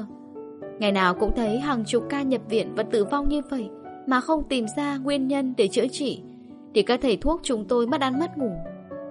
Sau cùng phải nhớ đến một giáo sư chuyên gia về độc chất học người Pháp là Martin Boyer từ Paris bay sang cùng hợp tác với nhóm nghiên cứu Việt Nam. Ngay buổi chiều đó, ông đề ra một phương pháp điều tra dịch tễ học độc chất rất đơn giản. Chọn tất cả các bệnh nhân đạt tiêu chuẩn cần thiết của xuất huyết não mảng não, không do một bệnh lý nhiễm trùng. Vì hướng về ngộ độc, với dấu hiệu chèn ép não, dịch não tủy có máu không đông. Sau đó là một bản liệt kê tất cả các giả thiết với các chất gây ngộ độc có thể có ở trẻ sơ sinh qua tiếp xúc từ thực phẩm, dược phẩm, chất thoa da. Sau đó phái một nhóm nhân viên y tế đến tận nhà bệnh nhân hỏi. Kết quả, tỷ lệ có tiếp xúc cao nhất là phấn rôm, gần như 100%, sau đó là dầu gió, sữa mẹ, xà bông. Tiến hành điều tra độc chất trong phấn rôm bằng cách thu các mẫu đưa về viện Pasteur cũng như về Paris phân tích. Kết quả hai nơi đều trả lời giống nhau. Các mẫu phấn rôm đều có chứa một tỷ lệ warfarin khá cao. Warfarin là một độc chất gây xuất huyết dùng để diệt chuột, bảo vệ các kho hàng hóa. Rắc bột quanh kho, chuột chạy qua bị dính và gây tử vong. Tiến hành thêm một bước thử nghiệm trên khỉ con tại viện Pasteur. Bảy con khỉ con được mang ra thí nghiệm, cạo lông bụng, rắc phấn rôm có độc chất, băng bó lại như người ta băng rún cho trẻ. Kết quả 6 con chết vì xuất huyết não và xuất huyết dưới da, một con không chết vì đó là con trứng. Chỉ giác bột tan đơn thuần. Tư khác, một chiến dịch truyền thông đã nhanh chóng phát động. Tất cả báo chí đài phát thanh, truyền thông đồng loạt lên tiếng. Các mẫu phấn rôm có độc chất được đưa lên truyền hình và chụp ảnh đăng báo. Công an ra tay, thu hồi toàn bộ phấn rôm có bán trên thị trường, tiến hành điều tra tìm thủ phạm làm phấn rôm giả. Chỉ một tuần lễ, số lượng bệnh nhi bị chảy máu não mảng não giảm rõ rệt và sau 3 tuần gần như chấm dứt trận dịch. Chỉ còn lai dài vài ca ở các vùng xa chưa kịp biết thông tin. Người sản xuất phấn rôm là bà LTH bị đưa ra tòa. Bà khai vì Quavarin có mùi thơm, mịn và giá rẻ hơn cả bột mì thời đó, nên bà muốn có nhiều lời, đã pha thêm vào phấn, làm phấn giả dưới nhiều tên hiệu khác nhau, kể cả sử dụng các hộp cũ của các loại phấn rôm nổi tiếng được nhiều người ưa dùng. Chúng tôi có một bài học hết sức quý giá. Phương pháp dịch tễ học lâu nay bị các thầy thuốc lâm sàng coi thường, bây giờ thì đã sáng mắt. Bài học tiếp theo là sức khỏe không chỉ là nhiệm vụ y tế. Cứ chữa từng bệnh nhân một thì không làm sao dập tắt được dịch bệnh, đem lại sức khỏe cho cộng đồng. Nếu không có chính quyền ra tay, truyền thông đại chúng góp sức, công an tham gia, thì chắc chuyện còn dài. Bài học thứ ba là nguyên nhân gây bệnh tật, tử vong cho cộng đồng, không chỉ là vi trùng mà còn là kinh tế, là quản lý. Hàm lợi nhuận, không có hệ thống kiểm nghiệm sản phẩm đã ảnh hưởng đến sức khỏe. Một nguyên nhân khác cũng đáng nói, đó là hành vi, là tập quán, cái thói quen xài phấn rôm. Cứ có em bé thì thế nào cũng mua phấn rôm, thoa phấn rôm. Đi thăm bà mẹ mới sinh, thế nào cũng mua phấn rôm làm quà. Tôi hỏi bác sĩ T, một chuyên viên da liễu trẻ em, nếu không dùng phấn rôm thì trẻ sẽ ra sao? Anh nói, trẻ sẽ càng mau lớn vì lỗ chân lông không bị bít nghẹt. Vậy đó, tôi muốn kể lại chuyện này vì tôi biết đa số sinh viên y không thích môn dịch tễ học, thường chỉ mê lâm sàng, thích chẩn đoán và chữa trị trên từng ca bệnh cá thể. Thường nghĩ rằng bệnh tật là do vi trùng gây ra, không để ý đến tập quán, hành vi, nếp sống, các vấn đề kinh tế xã hội và cũng thường nghĩ rằng sức khỏe mọi người có được là nhờ bác sĩ. Tình người có dịp đến bệnh viện, phòng khám, để ý một chút ta dễ nhận ra thái độ, cử chỉ của thầy thuốc đối với bệnh nhân. Rõ ràng, dù có ân cần nhã nhặn đến thế nào, cũng thấy trong cử chỉ, lời nói của bác sĩ có cái gì đó rất nghiêm, thường là những mệnh lệnh dứt khoát, không tranh cãi. Vì nhiều khi ta ngạc nhiên thấy người thầy thuốc kia có số tuổi có rất non trẻ, đáng là con cháu của người bệnh, mà cũng có giọng mệnh lệnh, ban ơn. Trái lại, người bệnh như luôn có vẻ chịu đựng, tuân phục, chấp nhận với vẻ hàm ơn và rất y khi dám hỏi han, nghi vấn. Cái gì đã làm cho người thầy thuốc ra cái vẻ thầy thuốc đến vậy? Có phải là cái áo blue trắng, cái mũ, cái khẩu trang, cái ống nghe hay do những dụng cụ y khoa loảng xoảng, các máy móc đầy bí ẩn tân kỳ hay do cái mùi của bệnh viện, cái bề thế của một cơ ngơi, nơi mà người ta đã đến đó thì phải chấp nhận để mong sao được điều trị, chăm sóc, phục hồi sức khỏe, vượt qua những đau đớn chết chóc. Hình như là có tất cả những yếu tố đó. Cái áo blues trắng, cái không khí bệnh viện, nỗi đau, niềm hy vọng, tất cả làm nên mối tương quan giữa thầy thuốc với bệnh nhân. Và mối tương quan này đã thay đổi tùy theo các nền văn hóa, các chuyển biến xã hội, hoàn cảnh cụ thể trong điều trị, cấp cứu hay phòng ngừa. Kiến thức y học cũng như những kinh nghiệm tích lũy của người thầy thuốc làm cho họ được nhìn với con mắt kính phục tôn trọng. Người thầy thuốc lúc đó không phải là một cá nhân, mà như là đại diện cho một ngành khoa học chuyên biệt. Khoa học liên quan đến khổ đau, mạng sống của con người. Chỉ với người thầy thuốc thôi, người bệnh mới sẵn sàng khai rõ những thông tin bí mật, riêng tư, không muốn tiết lộ với bất cứ ai. Chỉ với người thầy thuốc thôi, người bệnh mới yên tâm sẵn sàng cởi bỏ áo quần để được khám vì biết rằng với cái học chuyên sâu của họ, việc phơi bày thân thể trước mắt họ không phải là sự giao tiếp giữa hai con người bình thường. Người thầy thuốc luôn ứng xử với một khoảng cách lạnh lùng, khoa học, không phân biệt giới tính, do những năm tháng được chui rèn trong môi trường y học. Chỉ cần một cái nhìn, một cử chỉ, một lời nói khác thường của thầy thuốc đủ đưa người bệnh trở về với con người bình thường và người thầy thuốc sẽ rơi ngay xuống vực sâu. Mối tương quan sẽ lập tức gãy đổ. Cái thẩm quyền y học đó không phải tự nhiên mà có. Nó được huấn luyện nghiêm ngặt và lâu dài ở trường y. Nó được sự phân công của xã hội để giữ mối cân bằng trong kiểm soát xã hội, tạo nên một hoạt động nhịp nhàng, phù hợp chức năng của mỗi thành viên. Ta biết chỉ có người thầy thuốc được công nhận sau một quá trình đào tạo quy mô mới có quyền được cấp giấy phép cho người nghỉ ốm. Người được miễn trừ công tác, được hưởng những quyền lợi theo quy định. Họ mới có quyền quyết định người này được miễn nghĩa vụ quân sự, người kia được quyền theo học ngành hàng không, người nọ được trợ cấp thương tật. Mối tương quan bất bình đẳng này giữa thầy thuốc với bệnh nhân có lẽ đã có từ ngày xa xưa. Hồi còn có những thầy thuốc kiêm phù thủy, pháp sư, nắm vận mệnh bộ lạc, nắm quyền sanh sát. Các nhà xã hội học đã nghiên cứu kỹ về mối tương quan đặc biệt này. Dựa trên lý thuyết về vai trò bệnh tật, Stigrons đã đặt cho cái tên là mối quan hệ gia trưởng, paternalism. Người trên kẻ dưới gọi dạ bảo vâng, một bên van nài cầu xin, một bên ban phát ân huệ. Ngày xưa người thầy thuốc ở phương Đông được gọi là quan đại phu, chức quan to, còn ở phương Tây gọi là quan đốc, đốc tờ, tiến sĩ. Một quan hệ truyền thống này đã trải qua hàng ngàn năm, dĩ nhiên có những mặt tích cực của nó. Sự tôn trọng, tin tưởng vào thầy thuốc, tự nó đã có năng lực chữa bệnh. Ít ra là giảm thiểu những stress, những cơn đau, những dối nhiễu trước khi nó đến những thương tổn sinh lý, cơ thể.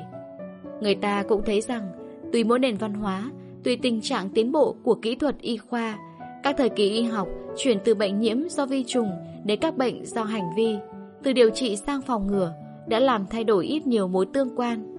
Tại các nước đã phát triển, hệ thống y tế được tổ chức chặt chẽ, bảo hiểm làm trung gian giữa thầy thuốc và bệnh nhân. Luật pháp can thiệp trong mỗi hành vi sai phạm của cả thầy thuốc lẫn bệnh nhân đã làm thay đổi mối quan hệ này rất nhiều.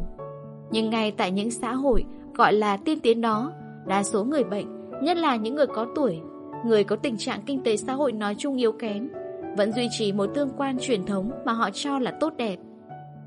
Y học sau những tiến bộ chóng mặt như thay tim, ghép gan, ghép thận, tách con người thành từng bộ phận, cơ quan riêng lẻ, có thể lắp ráp, thậm chí có thể nhân giống vô tính, hiện nay lại đang đứng trước những bối rối mới. Phải chăng giữa thầy thuốc và bệnh nhân còn cần có cái gì đó hơn là kỹ thuật, luật pháp và đồng tiền?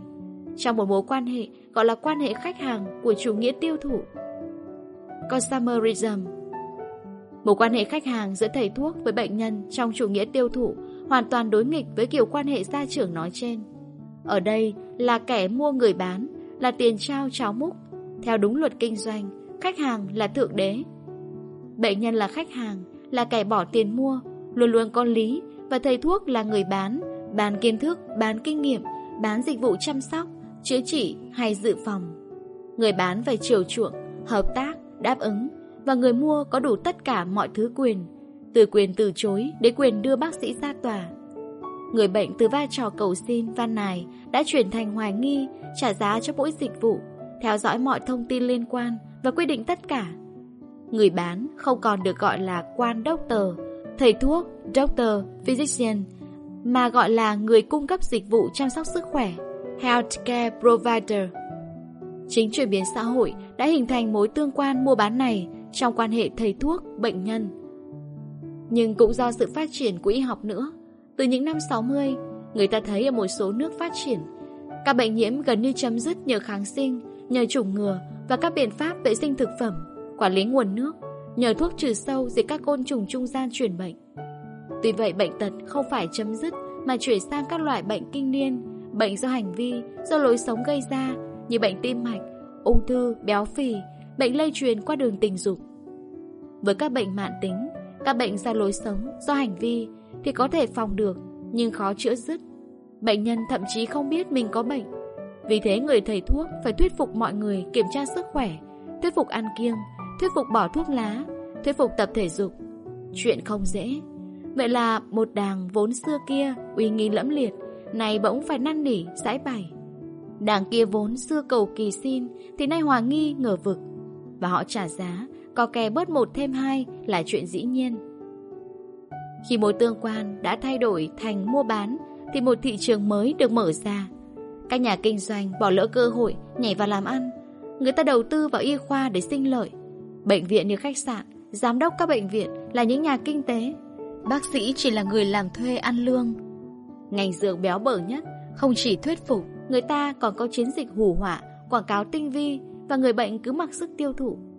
Bệnh nhân không còn gọi là bệnh nhân mà gọi là người tiêu dùng. Bác sĩ tìm cách phục vụ bệnh nhân, thỉnh thoảng đọc báo, thấy người ta ăn cắp thận của một người Ấn Độ bán qua Âu Mỹ. Ở môi trường mua bán, mọi việc song phẳng. Bảo hiểm tham gia, nhiều nơi ở Mỹ, bệnh nhân và bác sĩ câu kết làm hồ sơ giả qua mặt bảo hiểm, nhiều vụ đổ bể ra tòa. Xã hội biến chuyển, vẫn còn đan chéo nhau nhiều nền văn hóa, đô thị khác nông thôn, già khác trẻ, có học khác thất học. Mối giao tình thầy thuốc bệnh nhân không luôn êm ả, ngày càng nghiêng về khuynh hướng tiêu dùng, khuynh hướng thương mại hóa. Các dịch vụ kỹ thuật cao, cầu kỳ, tốn kém ngày càng nhiều. Và người bệnh nhà quê tìm một bác sĩ của ngày xưa thân ái không phải là dễ. Gần đây, một mối tương quan khác giữa thầy thuốc bệnh nhân được gọi là tương quan hỗ tương. Mutuality đã hình thành giữa hai thái cực, một bên là gia trưởng, cha chú, một bên là chủ nghĩa tiêu dùng nói trên. Trong mối quan hệ tương hỗ này có sự công bằng, bác sĩ và bệnh nhân đều có quyền và trách nhiệm của mình, có sự trao đổi thương thảo, thuyết phục, chấp nhận một cách tự nguyện với đầy đủ thông tin để chọn lựa. Người thầy thuốc phải nâng cao chuyên môn, tích lũy kinh nghiệm, có đạo đức để vẫn là niềm tin của người bệnh và cả người không bệnh. Có bệnh nhân được chia sẻ quyết định, có trách nhiệm trong sự lựa chọn của mình, Để có thể thực hiện tốt tiến trình quan hệ hai chiều như vậy, cần tạo ra một không khí thuận lợi, hiểu biết trong tiếp xúc, tạo được sự tham gia của bệnh nhân và người thầy thuốc phải đặt quyền lợi của người bệnh lên trên hết. Sức khỏe là một phần quan trọng của chất lượng cuộc sống. Một quan hệ thầy thuốc bệnh nhân được xây dựng trên nguyện vọng có sức khỏe tốt, có hạnh phúc, cuộc sống ý nghĩa, hữu ích, cho nên không thể không có tình người. Dù trong bất cứ môi trường xã hội nào, thời kỳ đồ đá hay hậu hiện đại, thì tình người vẫn là cái cốt lõi của ngành y. Bác sĩ nhà quê Tìm một bác sĩ nhà quê bây giờ hơi khó Phòng khám nào cũng sáng choang Máy móc tân kỳ, tinh xảo Thay đổi kiểu dáng công nghiệp xoành xoạch, Cứ như thay điện thoại di động. Thậm chí có cả bác sĩ máy Cây toa chẩn đoán bằng yes no Ngon lành trước màn hình. Bệnh nhân nhà quê run lập cập Trước hàng loạt máy móc kỹ thuật cao. Một nhà thơ bị đau cột sống cổ Nói với tôi, Anh đã phải đi chụp cắt lớp theo chỉ định bác sĩ. Lần đầu chui vào cái máy chụp cắt lớp, Thò hai chân ra ngoài lạnh ngắt, Cả thân người trượt lọt thỏm trong cái hộp kín bưng. Anh nghĩ mình đang nằm trong cái lò thiêu. Toát mồ hôi lạnh, Ngột ngạt chịu không nổi. Anh cứ phải cục cựa để biết mình có đang sống. Thế là không chụp được hình, Bị đuổi ra. Anh chạy đến cơ sở khác. Ở đây máy đời mới tốt hơn, Rộng rãi hơn, Không kín bưng kín mít. Anh yên tâm, vì nếu có gì Cũng còn la toáng lên được cho mọi người tới cứu. Các bác sĩ trẻ bây giờ đa số vin vào máy móc, Không có máy móc chịu. Họ chẳng cần hỏi bệnh sử, Chẳng cần thăm khám, Máy làm tuốt. Một cái xét nghiệm ra mấy chục kết quả Có gõ vài cái vào máy vi tính Có ngay cái chẩn đoán ngon lành. Một cô gái đến bệnh viện xin khám bụng. Một bác sĩ trẻ không cần hỏi Ghi ngay cái phiếu cho làm siêu âm với lý do U bụng chưa rõ nguyên nhân. Kết quả Một cái thai 4 tháng tuổi Đã ngo ngoe trong bụng mẹ. Có lần về thăm quê Hàng xóm bồng đến nhờ tôi khám một bé trai Mười mấy tháng tuổi Bị ham đít, bỏ bú, quấy khóc. Khám mới thấy không chỉ ham đít mà còn loét cả bộ phận sinh dục Viêm đỏ lốm đốm Loang lổ, lầy nhầy, lan tỏa. Thì ra từ ngày tã lót công nghiệp Phục vụ trẻ con về đến miền quê Mấy ông bố bà mẹ thấy vô cùng tiện lợi khoa học Tiến bộ. Nên cứ mua tã về Biết kín hạ bộ cho trẻ cả ngày lẫn đêm Để cha mẹ không phải vất vả.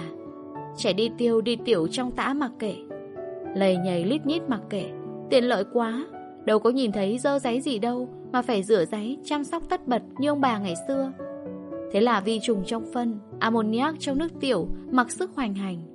Trẻ không biết nói, Khóc la ú ớ, rồi thôi, Chỉ mất ăn mất ngủ. Người nhà thấy loét, Thì mua các thứ, Formade, Chết thêm nhiều lớp không hết. Đi bác sĩ, Trong uống ngoài thoa không hết. Tôi chỉ khuyên hai điều, Một là bỏ tã lót cho bé, Rửa lau sạch sẽ, để thoáng khí hoàn toàn. Và hai là cho ba bé mặc tã lót nhiều lớp đó. Thế cả nhà ngạc nhiên tưởng chữa bệnh bằng phép lạ. Tôi đành cười. Ấy là dịp tốt để ba nó thưởng thức Thế nào là tã lót Và thế nào là sự ham lở các thứ. Tôi hỏi thêm ông nội ngày xưa Ba nó mặc gì. Mặc quần thủng đáy cho gì? Bây giờ tụi nó bày đặt. Ông nội cười nói. Đúng, quần thùng đáy vừa mát mẻ vừa vệ sinh. Tiêu tiểu thấy ngay để rửa giấy. Và nhất là phù hợp với khí hậu nóng bức ở ta. Văn minh tiến bộ bây giờ, Bịt kín mít cả ngày lẫn đêm. Đó là chưa kể hiện nay, Người ta ngờ chuyện vô sinh ở nam giới gia tăng Là do cách ăn mặc quá kín, Bóp chết mọi mầm móng từ trong trứng nước. Vì cơ quan sinh dục nam Vốn cần sự thoáng mát để sinh tinh. Tã lót là một tiện nghi cho cuộc sống hiện tại, Nhưng chọn loại tã lót nào, Cách mặc ra sao, Lúc nào nên mặc, Lúc nào không, Rõ ràng phải được hướng dẫn kỹ. Quần áo tã lót bên Tây Không chắc phù hợp với trẻ con bên ta. Nghe nói bên Trung Quốc bây giờ, Người ta đã khuyến khích cho trẻ con Mặc quần thủng đáy trở lại như ngày xưa. Quần thủng đáy, Không chừng nay mai Lại trở thành mốt như áo hở rún, Quần sệ đi bây giờ. Kết quả tuyệt vời, Và ngày sau, bé đã hết hăm đít. Cả nhà ngạc nhiên vì cách chữa của ông bác sĩ nhà quê là tôi. Còn ông bố cũng bắt đầu siêng năng rửa giấy cho con, vì sợ bị bác sĩ bắt mặc tã. Chuyện chữa bệnh hăm đít của đứa nhỏ bằng cách bắt ba nó mặc tã, không ngờ làm cho tôi nổi tiếng là bác sĩ nhà quê trong làng. Mọi người xóm trên chở mấy nải chuối đến biếu tôi và nhờ tôi chữa dùm bệnh cho bà vợ ông ta. Bà bệnh dai nhách. Ông nói cứ cảm hoài, ngày nào cũng cảm. Ngày nào cũng nấu một nồi lá sông tổ bố để sông Rồi cữ gió cữ nước Cứ ăn đủ thứ mà vẫn bệnh Vẫn uể oải, dã rượi Xanh xao ốm nhom Đi muốn xỉu Ông bực nhất là Ngày nào bà cũng bắt ông đi hái lá ổi Lá mãng cầu ta, lá chanh Rau húng tía tô Các thứ về nấu sôi sùng sục Trong cái nồi đất bịt kín Để bà chùm mền sông cho toát mồ hôi. Cả người bà do vậy Lúc nào cũng nghe mùi mồ hôi Mùi lá cây, mùi thuốc. Khỏe, dễ chịu được một buổi Nửa ngày, rồi lại đâu vào đó. Thỉnh thoảng bà kêu y tá Vô một chai nước biển. Lâu lâu để dành tiền đi Sài Gòn khám bệnh Một chuyến tốn cả triệu bạc. Bác sĩ cho làm đủ thứ xét nghiệm Chụp hình phổi, siêu âm màu Đo điện tâm đồ, nội soi. Và nói bà không có bệnh gì cả. Chỉ suy nhược, rối loạn động vật, thực vật gì đó Làm bà càng hoảng sợ. Bà sưu tập cả một đống toa Và một túi thuốc đủ loại. Ông kêu có cách nào Khuyên bà bỏ cái tật nghiền sông cho ông nhờ. Tôi thăm khám Xem kỹ hồ sơ rồi kết luận. Bà nên tiếp tục sông. Ông trợn mắt kinh ngạc. Đã toa dập với nhau rồi kia mà. Còn bà thì mắt cũng sáng lên. Cứ một bàn thua trông thấy. Nhưng tôi nói thêm Mỗi lần sông xong Phải uống ngay một ly nước chanh đường trường này Và ăn một chai chuối. Chuyện dễ Chanh, đường, chuối lúc nào cũng sẵn. Uống thêm vài ly sữa mỗi ngày Và pha thêm chút ca cao, cà phê vào cho đỡ ngán. Bà vốn nghiền cà phê Và mỗi ngày ăn năm bữa, sáng, trưa, chiều, xế, tối. Ăn cái gì cũng được Miễn bà thích Kể cả mắm ruốc, thịt ba sỏi, cuốn bánh tráng, rau sống Mà lâu nay bà không dám ăn Dĩ nhiên tôi cũng không quên kiếm một thứ thuốc trời ơi nào đó trong bịch thuốc rồi cắt nghĩa bằng cách cho một chàng tiếng Latin như đọc thần chú để bà không hiểu gì cả. Mấy ngày sau, tình hình đã khá hẳn ra. Bấy giờ tôi mới cười bảo ông không nên cấm bà sông hơi bởi bà đã kiêng nước, không dám tắm táp. Nếu không sông nữa thì chịu sao nổi. Sông nổi sông là một cách tắm hơi như spa ngày nay mà ngay các đại gia kia cũng ham mà. Spa ở nhà kiểu này vừa đỡ tốn kém vừa có việc làm cho vui. May mà bà không bắt ông massage Sợ dĩ phải uống nước chanh đường sau khi xông Là để bù lượng nước mất đi Do đổ mồ hôi đột ngột Lại cung cấp năng lượng đường Và vitamin C chanh Còn ăn chuối là để bù kali Kali, potassium Là chất muối rất cần thiết cho cơ thể Dễ mất theo mồ hôi Làm cho cơ thể bị uể oải Thậm chí có thể bị sụm giò Vọt bẻ Kali có nhiều trong chuối, nước dừa, cam cũng không nên vô nước biển. Một chai nước biển 500ml, loại glucose 5% chỉ cung cấp có 100 calo. Bằng ăn một hũ jars hoặc một phần tư chai bánh lọt hay chè tàu thưng. Vô nước biển có có thể bị sốc, bị run tiêm truyền rất nguy hiểm nữa. Tôi đột ngột hỏi xe ông chạy bằng gì tới đây. Ông trợn mắt thì xăng chứ gì. Không lẽ chạy bằng nước lã? Vậy đó, bà đang thiếu xăng, tức thiếu năng lượng cho nên lúc nào cũng cảm thấy uể oải, dã rượi Nên tưởng là cảm đó thôi Đừng đi Sài Gòn khám bệnh nữa Để dành tiền đó mà ăn Yên tâm đi Khi bà khỏe bà sẽ tắm nước nóng Thay vì sông lá sông Một bà chị họ của tôi Gần 70 tuổi Lâu nay vẫn sống vui vẻ Tắm biển, ăn cá tươi, đi chùa. Bỗng có đứa cháu mới vào làm công ty nước ngoài ở Sài Gòn Hiếu Thảo mua tặng cho một cái máy điện tử đo huyết áp. Từ đó ngày nào bà cũng đo Không chỉ đo một lần Thấy mệt mệt, đo Thấy uể oải, đo. Mỗi lần đo thì thấy huyết áp vọt lên Hoảng hốt đi cấp cứu. Bác sĩ bảo không có gì, đuổi về Bà không tin, đi bác sĩ khác. Không có bác sĩ nào đủ giỏi Để làm huyết áp của bà ổn định.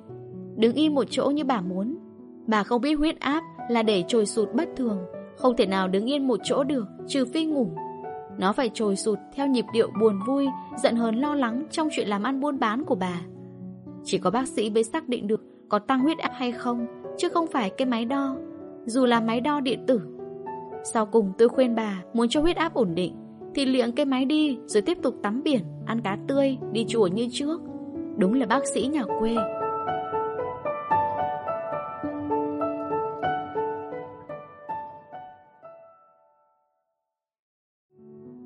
Ngọn lửa Người ta hỏi Phật Vậy chớ chia sẻ cái phước cho nhiều người Thì phước đó có bớt đi không? Phật mỉm cười bảo Như lửa ở một ngọn đuốc Hàng trăm ngàn người đến lấy lửa từ ngọn đuốc đó để soi sáng để nấu ăn, thì lửa nơi ngọn đuốc kia vẫn y như cũ. Dạy học chính là chia lửa. Nếu dạy học chỉ là trao truyền kiến thức không thôi, thì kiến thức sẽ rất mau lỗi thời, rất mau cạn kiệt, nhất là trong một xã hội thông tin vô tận như hôm nay. Nhưng để có thể chia lửa thì trước hết phải có lửa. Muốn có lửa thì phải tự đốt mình lên và phải có nguồn nhiên liệu bất tận nơi trái tim mình. Người thầy băng giá thì chỉ có thể truyền lạnh lẽo, giá băng. Người thầy máy móc chỉ có thể truyền những động tác. Còn người thầy truyền lửa thì lửa đôi khi có thể bốc cháy, nhưng thường chỉ ngun ngún, âm ỉ, đợi một cơn gió bùng lên. Andre Morris, viện sĩ Hàn Lâm Pháp, nói đến kỹ năng nhóm lửa cho người bạn trẻ trong cuốn Lectures of Test Our Tommy. Thư ngỏ gửi tuổi đôi mươi, Nguyễn Hiến Lê Dịch. Đó là hãy bắt đầu với những bùi nhùi, mạt cưa, những cành khô nho nhỏ. Sau đó khi ngọn lửa đã ngún rồi thì mới có thể nhen dần vào những thân cây to. Nhờ đó mà giữ hơi nóng bền lâu, không bị tắt ngúm. Ai cũng có những người thầy trong đời mình đã nhen cho mình ngọn lửa ấm nồng. Cách này hay cách khác, người thầy đó không nhất thiết dạy mình trên ghế nhà trường, trên bục giảng đường, miễn là có một tần số để nhận ra ngọn lửa truyền trao và nhen nhóm. Đến một lúc nào đó, ta bỗng nhận ra bán tự vi sư, nửa chữ cũng là thầy. Khi còn là một nhóc con 11-12 tuổi ở một tỉnh lẻ, mỗi lần đau ốm, tôi đều một mình đến nhà bác Hai Cương, một thầy thuốc bắc nổi tiếng. Gặp bác là tôi thấy nhẹ bệnh hết một nửa rồi. Bác lớn tuổi lắm rồi, vậy mà ân cần hỏi han tôi, mời tôi ngồi, chậm rãi bắt mạch, chăm chú. Có khi chưa yên tâm, còn vào tủ sách, lấy một quyển to đùng ra đọc, nghiền ngẫm kỹ trước khi biên tòa. Lúc hốt thuốc, còn cho tôi vài trái táo, một nhúm cam thảo, căn dặn cách sắc, cách uống. Khi tôi đậu vào y khoa Đại học đường Sài Gòn. Còn nhớ ngày tự trường, giáo sư khoa trưởng, bác sĩ Phạm Biểu Tâm đã ân cần nhắc nhở các tân sinh viên. Nghề y là một nghề cao quý, nếu ta muốn cao quý, cũng là một nghề thấp hèn, nếu ta muốn thấp hèn. Người thầy thuốc phải là người sinh viên y khoa suốt đời. Trong khi hành nghề, ta có thể đôi lần ân hận, nhưng đừng bao giờ phải để hối hận. Cũng gần nửa thế kỷ rồi đó, vậy mà bọn học trò chúng tôi gặp nhau còn nhắc lời thầy. Các ngành nghề khác nhau cũng vậy thôi. Cái còn lại chính là ngọn lửa đã được thầy truyền trao, chia sẻ, ngọn lửa đã được tiếp nối từ ngọn đuốc của thầy. Lòng yêu nghề, đạo đức nghề nghiệp, tinh thần tự học. Ngọn lửa không cần nói nhiều, không cần phải là những bài giảng hùng biện, bác học. Nhiều khi chỉ là sự dung thông giữa thầy và trò. Tần số có thể bắt được một cách nào đó, không cần kỹ thuật truyền thông hiện đại. Tham vấn sức khỏe Người thầy thuốc được học để chữa cái đau, cái bệnh cho con người. Nhưng con người không chỉ đau, chỉ bệnh, con người còn khổ nữa. Nỗi khổ còn nặng nề hơn cả nỗi đau. Dài đặc, dài lâu hơn nỗi đau, làm cho con người héo hắt, không sao có thể đạt được cái sức khỏe mà theo định nghĩa của Tổ chức Y tế Thế giới WHO là sự sảng khoái, BNH, well-being về thể chất, tâm thần và xã hội, chứ không phải chỉ là không có bệnh tật. Chính cái khổ rồi cũng dẫn đến cái đau, cái bệnh, làm trầm trọng thêm tình trạng sức khỏe của con người. Ai cũng biết, người mẹ đang cho con bú mà khổ vì ghen, thì sữa có thể bị dứt đột ngột, con phải bị đói. Thuốc gì chấm dứt cơn ghen, tái lập phản xạ tiết sữa. Ai cũng biết người đau bao tử, người cao huyết áp không phải chỉ là do bao tử, do huyết áp, mà do sự bực dọc, đè nén, căng thẳng stress trong các mối quan hệ với gia đình, xã hội và cả với chính bản thân mình.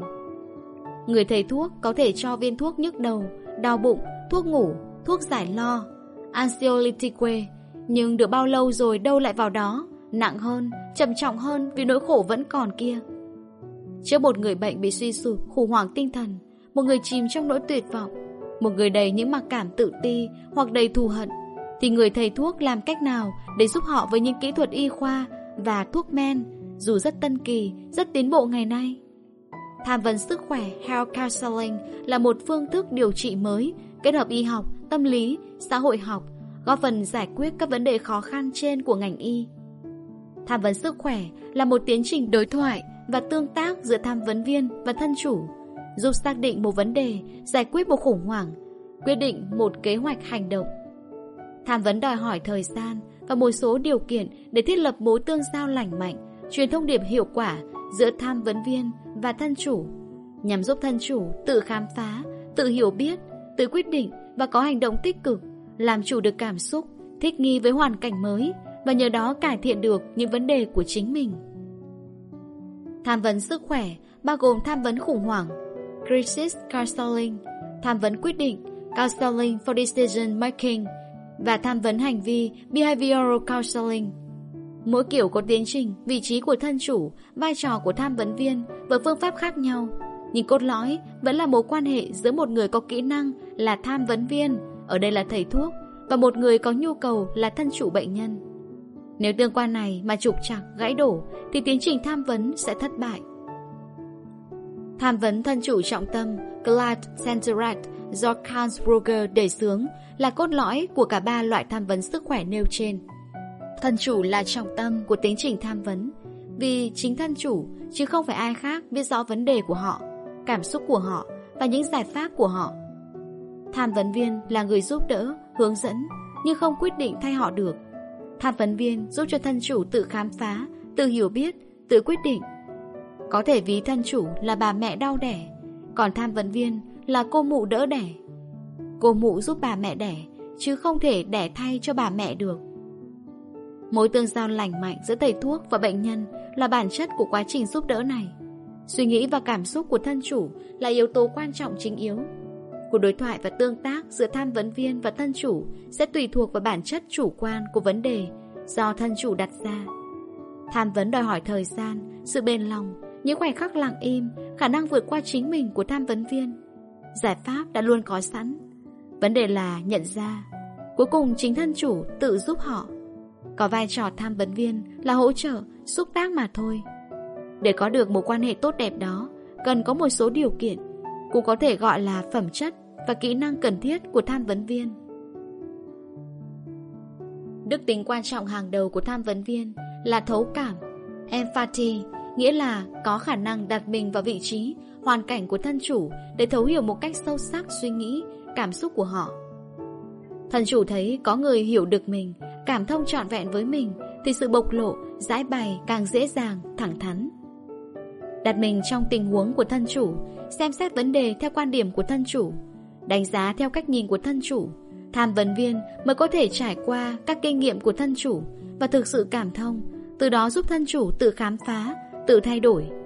Các đức tính khác là chân thành, trung thực và tôn trọng hay chấp nhận là những đức tính đòi hỏi phải có ở một tham vấn viên để có thể tạo mối tương giao lành mạnh, truyền thông hiệu quả. Điều gì làm cho ta khi vui thì tìm đến người này, mà khi buồn khi khổ thì tìm đến người kia. Rõ ràng khi khổ, khi buồn, ta tìm đến một người biết lắng nghe, biết chia sẻ. Người đó không thể ngồi với ta mà cứ nhìn đồng hồ, cứ lo xa về những việc khác.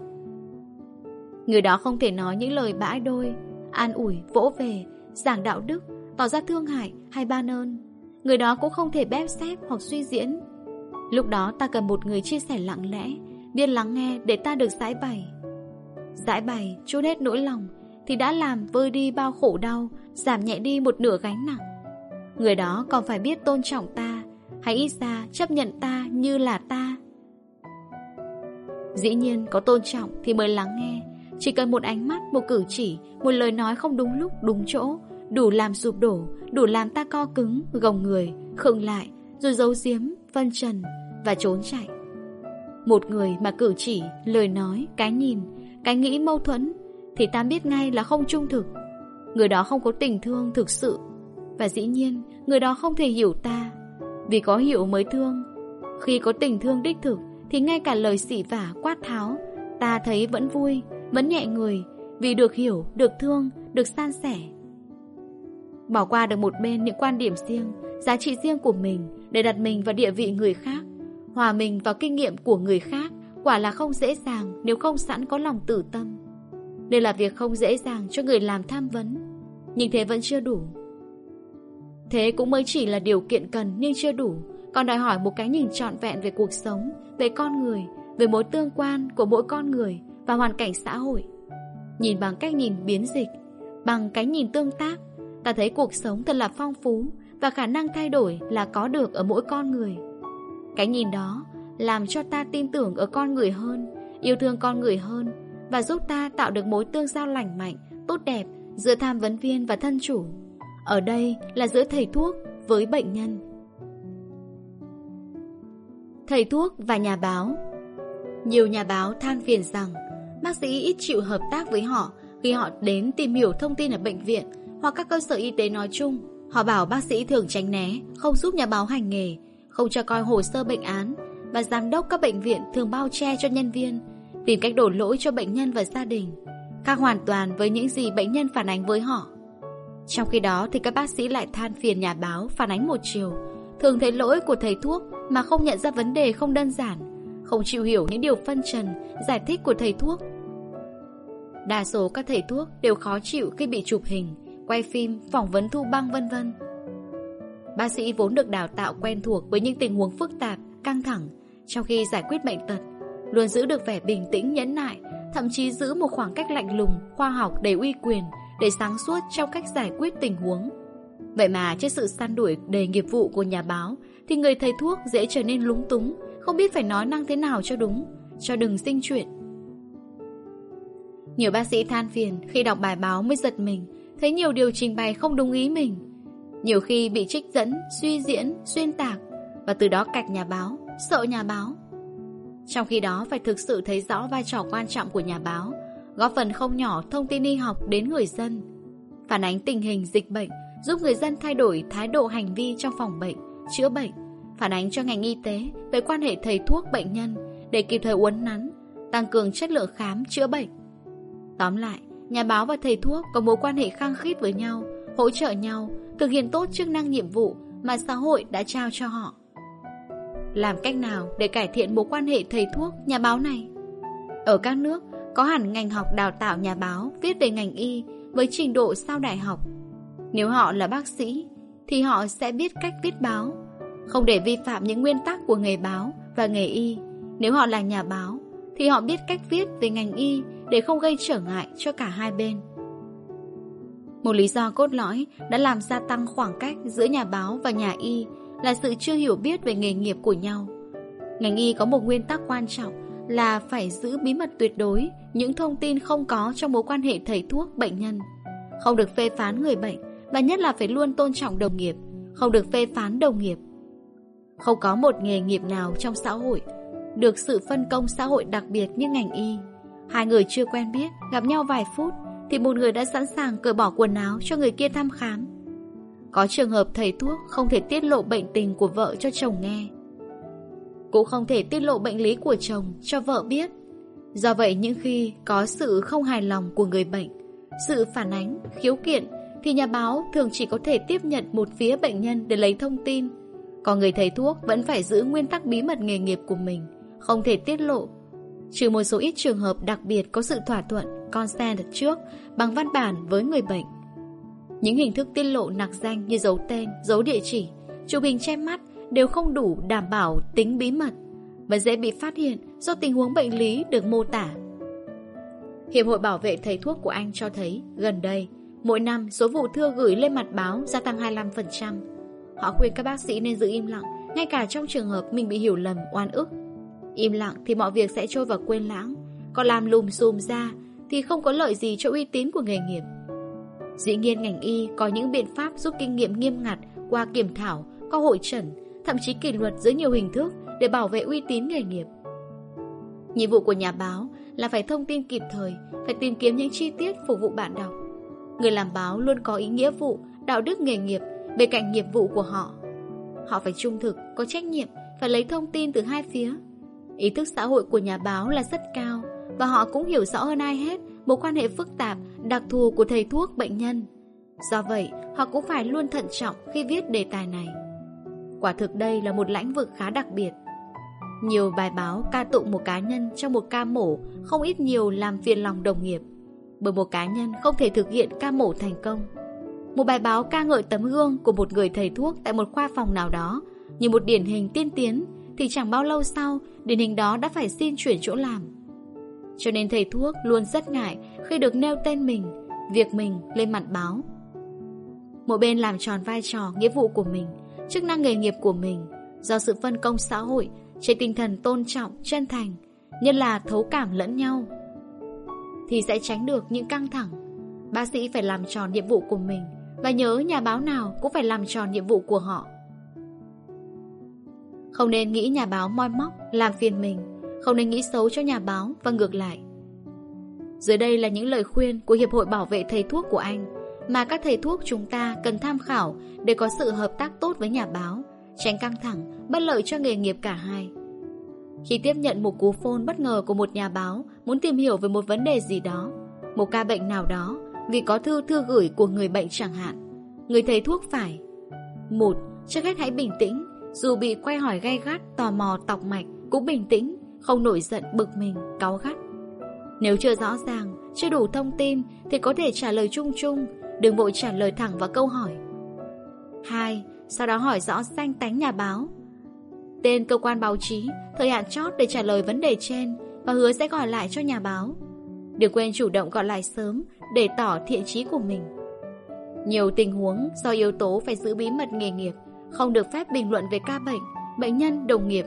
Cũng không nên trả lời cộc lốc, miễn bình luận Mà phải giải thích lý do kỹ càng Một cách chân tình. Nhà báo sẽ hiểu nỗi khó khăn của thầy thuốc. Nếu không có Nhà báo sẽ tưởng bác sĩ không muốn trả lời mình Coi thường mình. 3. Liên hệ với lãnh đạo bệnh viện, lãnh đạo khoa Trao đổi với đồng nghiệp Nên trả lời với nhà báo thế nào Để vừa cung cấp thông tin theo yêu cầu nhà báo Mà vẫn giữ được những nguyên tắc nghề nghiệp Tính bảo mật hồ sơ bệnh án. Cũng có thể tham khảo một nhà báo bạn thân. Nếu có Để hiểu thêm phía báo chí cần những thông tin gì Và điều gì không cần và không nên. Thứ tư nhớ rằng khi trả lời cho nhà báo Bao giờ cũng bị thu băng Do đó nói năng thận trọng, chừng mực Trong phạm vi cho phép Đừng nổi nóng. Những câu nói không hay trong lúc bực mình Sẽ được xuất hiện trên mặt báo Ngay ngày hôm sau. Thứ năm Khi được yêu cầu cho chụp ảnh quay phim Nên hợp tác, đừng tránh né. Che mặt, lắc đầu, chạy trốn vô ích Mà còn gây thêm hiểu lầm. Thường thì những ảnh chụp cũng được xử lý có nghề Và đa số không được dùng tới Đừng quá lo. Thứ sáu Trong mọi tình huống Không để cản trở việc chăm sóc bệnh nhân Nguyên tắc là phải vì bệnh nhân trên hết. Nhà báo đoàn làm phim Không được cản trở chuyên môn Không được gây trở ngại chuyên môn của người thầy thuốc Trong lúc cấp cứu bệnh nhân.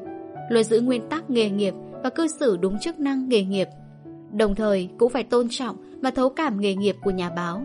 Và hiểu rằng, Nhà báo khi phản ánh một vấn đề về ngành y Thì xuất phát từ thiện trí.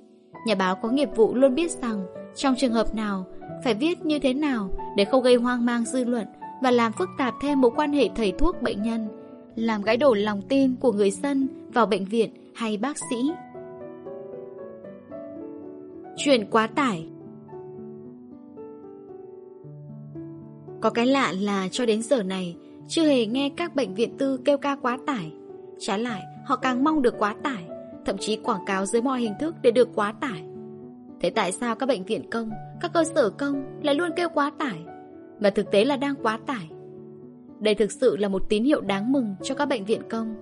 Thực ra, chỉ có một số bệnh viện công lớn Chuyên khoa sâu đầu ngành Có thương hiệu mạnh mới bị quá tải. Người bệnh sẵn sàng chen chúc Dù chỉ được bác sĩ ngó qua một cái. Họ cần cái gì? Cần sự yên tâm. Thà cực khổ mà yên tâm, Còn hơn lo lắng băn khoăn Mất ăn mất ngủ, Bán tín bán nghi. Nghề y là một nghề đặc biệt. Thầy thuốc giỏi thì ở đâu bệnh nhân cũng tìm đến. Người thầy thuốc giỏi có kinh nghiệm, Nhìn qua cũng có thể chẩn đoán đúng bệnh. Và một lời phán chính xác của họ Đủ làm người bệnh nhẹ đi gánh nặng ngàn cân. Do vậy mà người bệnh không tiếc công, tiếc của, Tiếc thời gian. Hiện nay sở dĩ các bệnh viện chuyên sâu tuyến trên bị quá tải là do tuyến dưới bị lủng, người dân chưa tin tưởng. Một khi người dân đã tin tưởng bác sĩ của tôi ở tuyến dưới rồi, thì khuyên gì họ cũng nghe. Khi có bệnh, họ hỏi ý kiến bác sĩ của họ, bác sĩ sẽ gửi bệnh đi đúng nơi cần đi. Nếu cần, không còn phải hoang mang, sợ hãi, tốn kém. Vấn đề là làm thế nào nuôi dưỡng được mạng lưới cơ sở được lòng tin này. Thứ nhất phải đánh giá đúng vai trò vị trí của nó Tuyến cơ sở không nên là tuyến điều trị Dù có được trang bị tối tân đi nữa. Bởi điều trị Thì tuyến trên chắc chắn sẽ phải hay hơn. Vấn đề chính là con người với ekip. Tuyến cơ sở gần dân Vẫn phải là tuyến phòng bệnh nâng cao sức khỏe người dân, sức khỏe cộng đồng, chăm sóc, chữa trị các bệnh thông thường. Bác sĩ ở cơ sở trước hết phải là bác sĩ giỏi chuyên môn, nhờ đó mới có thể phân biệt được bệnh nào nên điều trị tại chỗ, bệnh nào cần phải chuyển đi, được đào tạo đặc biệt, được đánh giá cao, được địa phương tôn trọng, bà con tin tưởng. Và dĩ nhiên, đồng lương không thua kém các bác sĩ ở tuyến trên. Thậm chí còn có thể vượt hơn với những chế độ đãi ngộ xứng đáng như nơi ăn trốn ở, phương tiện đi lại, cơ hội học hành, thăng tiến nghề nghiệp. Chính họ mới biết giáo sư bác sĩ nào, chuyên khoa nào để tư vấn cho bệnh nhân đi đúng hướng, đồng thời cung cấp các dữ liệu giúp tuyến trên chẩn đoán chính xác. Họ là những bác sĩ tổng quát, thầy thuốc gia đình, được học về kỹ năng tham vấn, kỹ năng truyền thông, giáo dục sức khỏe, nâng cao sức khỏe, những cái mà tuyến trên thiếu, yếu và không có thì giờ để làm. Mặt khác, để củng cố mạng lưới y tế cơ sở này, thì bảo hiểm y tế nên đổi lại là bảo hiểm sức khỏe, y tế khác với sức khỏe. Ai đã đóng bảo hiểm sức khỏe đều được khám định kỳ hàng năm, theo dõi sức khỏe, không đợi mắc bệnh. Nhờ vậy mà họ có cơ hội sử dụng dịch vụ y tế cơ sở, quen biết bác sĩ cơ sở, tạo niềm tin lẫn nhau. Một quan hệ thầy thuốc với thân chủ sẽ khác xa một quan hệ thầy thuốc với bệnh nhân. Họ sẽ là đối tác, là người chủ động đặt câu hỏi, tìm hiểu, thương lượng với bác sĩ. Bác sĩ ngoài đồng lương của nhà nước sẽ có nguồn thu từ khám sức khỏe định kỳ do bảo hiểm sức khỏe trả. Ngoài ra khi có bệnh thì với thẻ bảo hiểm họ có thể khám bất cứ nơi nào và với hệ thống vi tính nối mạng như hiện nay, việc trao đổi thông tin không còn khó khăn nữa. Các bệnh viện công có thương hiệu. Tôi không ưa từ thương hiệu gán cho bệnh viện vì y khoa không thể là một ngành thương mại. Tuy kêu ca quá tải, nhưng chắc phải hãnh diện vì sự quá tải của mình. Tưởng tượng bệnh viện mình mà vắng như chùa bà đanh thì chuyện gì xảy ra? Trước mắt, để tránh tình trạng quá tải, không cách gì hơn là tổ chức phòng khám ngoại trần và cấp cứu cho thật tốt. Bệnh nhân nào cũng muốn được cấp cứu, được khám ngay. Do vậy bộ phận phòng khám phải gồm những bác sĩ thiệt giỏi, nhiều kinh nghiệm lâm sàng để khám lọc cho thật chính xác. Tổ chức bộ phận tiếp tân lịch sự nhã nhặn, nhanh nhẹn, có các bảng hiệu, đèn báo, tờ bướm, hướng dẫn đầy đủ, kể cả hệ thống vệ sinh sạch đẹp vân vân. Mà đặc biệt, bố trí bộ phận tham vấn tâm lý, bộ phận hỗ trợ xã hội ở ngay phòng khám. Như vậy sẽ giải quyết gần như được mọi vấn đề, giảm thiểu thắc mắc thưa gửi. Khi có dịch bệnh như mùa sốt xuất huyết, mùa cúm, dịch cúm chẳng hạn, thì không tránh khỏi sự tràn ngập. Lúc đó bệnh viện càng cần bộ phận lọc và phân loại bệnh nhân thật tốt, tập huấn khẩn cấp cho người nhà, đồng thời sử dụng lực lượng sinh viên y khoa, điều dưỡng để tăng cường, giúp giảm tải cho nhân viên. Tóm lại, vấn đề là thay đổi cách nhìn về hệ thống y tế cơ sở, tập trung đầu tư con người, nâng cao chất lượng, tạo được lòng tin ở người dân, đồng thời tổ chức tốt khâu phòng khám, cấp cứu ở các bệnh viện tuyến trên thì mới hết quá tải. Thầy thuốc cũng cần được chẩn đoán và điều trị. Tại sao người bệnh phải tìm đến thầy thuốc? Vì hai lý do. Muốn chữa cho khỏi bệnh và muốn giảm bớt nỗi sợ hãi lo âu. Bệnh thì đau ở thể chất, sợ hãi, lo âu thì khổ ở tâm hồn. Sức khỏe được định nghĩa bởi Tổ chức Y tế Thế giới WHO là một tình trạng hoàn toàn sảng khoái, well-being về thể chất, tâm thần và xã hội, chứ không phải chỉ là không có bệnh hay tật. Người bệnh đến bác sĩ là mong tìm lại sự sảng khoái toàn diện đó. Cho nên, chỉ chữa bệnh không thôi thì chưa đủ. Do đó, người thầy thuốc muốn giúp được bệnh nhân như xã hội kỳ vọng vào họ, thì không chỉ phải giỏi về chuyên môn mà còn phải hiểu được nỗi lo lắng sợ hãi của bệnh nhân đằng sau cái đau bệnh thể chất kia để trị liệu. Người thầy thuốc giỏi thì dù ở trên núi cao, người ta cũng lặn lội tìm đến không nhất thiết phải có những trang thiết bị, máy móc tối tân, tốn kém. Cái giỏi đó của họ là nhờ sự tích lũy kinh nghiệm nhiều năm, là sự tự học hỏi không ngừng. Không phải chỉ trần đoán dương tính mới là giỏi, mà trần đoán âm tính càng phải giỏi. Một bệnh nhân nghi mình ung thư thì lo lắng sợ hãi mất ăn mất ngủ. Một bác sĩ giỏi về lâm sàng ung thư, giàu kinh nghiệm, nhìn qua đã có thể kết luận ngay là không phải. Không phải ung thư đâu đừng lo. Gánh nặng ngàn cân kia lập tức được đặt xuống, không cần một viên thuốc nào cả. Thầy thuốc giỏi chuyên môn sẽ giúp điều trị đúng, chẩn đoán phân biệt giỏi, biết ngay là bệnh nặng hay bệnh nhẹ, bệnh cần phải cấp cứu ngay hay ưu tiên cho trường hợp nặng hơn. Bác sĩ giỏi chuyên môn cũng là bác sĩ biết trường hợp nào cần phải làm xét nghiệm và làm xét nghiệm nào để không làm khổ bệnh nhân, làm đau thêm cho bệnh nhân. Nhưng như thế vẫn chưa đủ. Còn nỗi lo âu sợ hãi kia thì sao? Chính nỗi lo âu sợ hãi đó, sợ bệnh tật, sợ chết, sợ bị bỏ rơi, sợ mất công ăn việc làm, là một thứ bệnh còn hơn cả bệnh. Bệnh tìm không ra, bệnh âm thầm, nhiều khi bị che giấu dưới các hội chứng bệnh lý lạ lùng mà kỹ thuật cao cũng bó tay.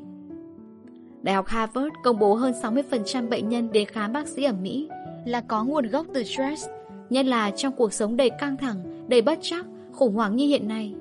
Chi phí cho y tế rất tốn kém, mà sức khỏe người dân ngày càng tệ hơn. Bệnh trầm cảm, tự tử, bệnh do hành vi lối sống ngày càng gia tăng. Chỉ có một cách chữa, đó là truyền thông trị liệu, therapeutic communication. Ở đây không cần thuốc men, xét nghiệm, mổ xẻ gì cả. Ở đây là những cử chỉ, là thái độ, là lời nói, là cái tâm của người thầy thuốc. Đó là sự chân thành, sự tôn trọng trong giao tiếp và trên hết là sự thấu cảm, empathy với người bệnh. Các trường đại học y khoa lớn trên thế giới hiện nay ngày càng chú trọng dạy cho sinh viên những điều này. Đây không chỉ là những kỹ năng mà còn là những đức tính của người thầy thuốc. Nên ngay từ năm thứ nhất y khoa, người ta đã cho sinh viên học tiểu thuyết, các tiểu thuyết mang tính nhân bản cao. Bởi y khoa không chỉ là một khoa học mà còn là một nghệ thuật. Người ta còn cho sinh viên y khoa giả làm bệnh nhân để nhập viện điều trị. Qua đó họ có cơ hội thực sự thấu cảm với người bệnh. Có thể nói, để có thể làm tốt chức năng nhiệm vụ của mình, ngoài khả năng chẩn đoán bệnh tật, người thầy thuốc còn phải có khả năng chẩn đoán đáp ứng con người. Human response Thấy được cái đau, cái khổ, cái lo lắng sợ hãi nằm phía đằng sau của bệnh tật. Và để thực hiện điều này, thầy thuốc ngoài việc học tập, rèn luyện còn cần được xã hội tạo điều kiện để làm việc tốt nhưng có đủ thời gian dành cho các buổi tiếp xúc, không bị vắt kiệt sức, tâm hồn luôn được thoải mái, thành thơi. Nhờ đó, họ mới truyền đạt được cái năng lượng này đến người bệnh qua các truyền thông trị liệu. Thầy thuốc mà tất bật, đầu tắt mặt tối, thở không ra hơi. Hết bị khiển trách đầu này, đến bị thưa gởi đầu kia, bản thân họ cũng bệnh, cũng đau, cũng khổ. Họ cũng cần được chẩn đoán điều trị. Ta đã làm gì cho họ được an tâm, được sảng khoái về thể chất, tâm thần và xã hội, để họ có đủ cái gọi là sức khỏe để hoàn thành nhiệm vụ được giao chưa? Họ cần đủ thời gian, đủ phương tiện làm việc, an toàn trong môi trường nguy hiểm, được bảo vệ, tránh những bất công, được tôn trọng thấu cảm. Phải, bởi chính họ cũng cần được tôn trọng và thấu cảm. Dĩ nhiên đi kèm với đó là những biện pháp chế tài, điều chỉnh hành vi bởi một đoàn thể nghề nghiệp, như y sĩ đoàn đứng ra chịu trách nhiệm. Trên thực tế ở đâu và lúc nào cũng có người này người khác, kẻ tốt người chưa tốt, nhưng nếu thứ quýt ngọt ở nơi này đem trồng qua nơi khác mà thành quýt chua hay ngược lại, thì người ta biết ngay là tại thổ ngơi. Thổ ngơi ấy là cơ chế, là chế độ chính sách, là cách đào tạo và sử dụng nhân lực, là hệ thống tổ chức mạng lưới. Chúng ta cần quan tâm hơn nữa để giúp người thầy thuốc làm tròn vai trò, nhiệm vụ của họ theo sự phân công của xã hội vậy.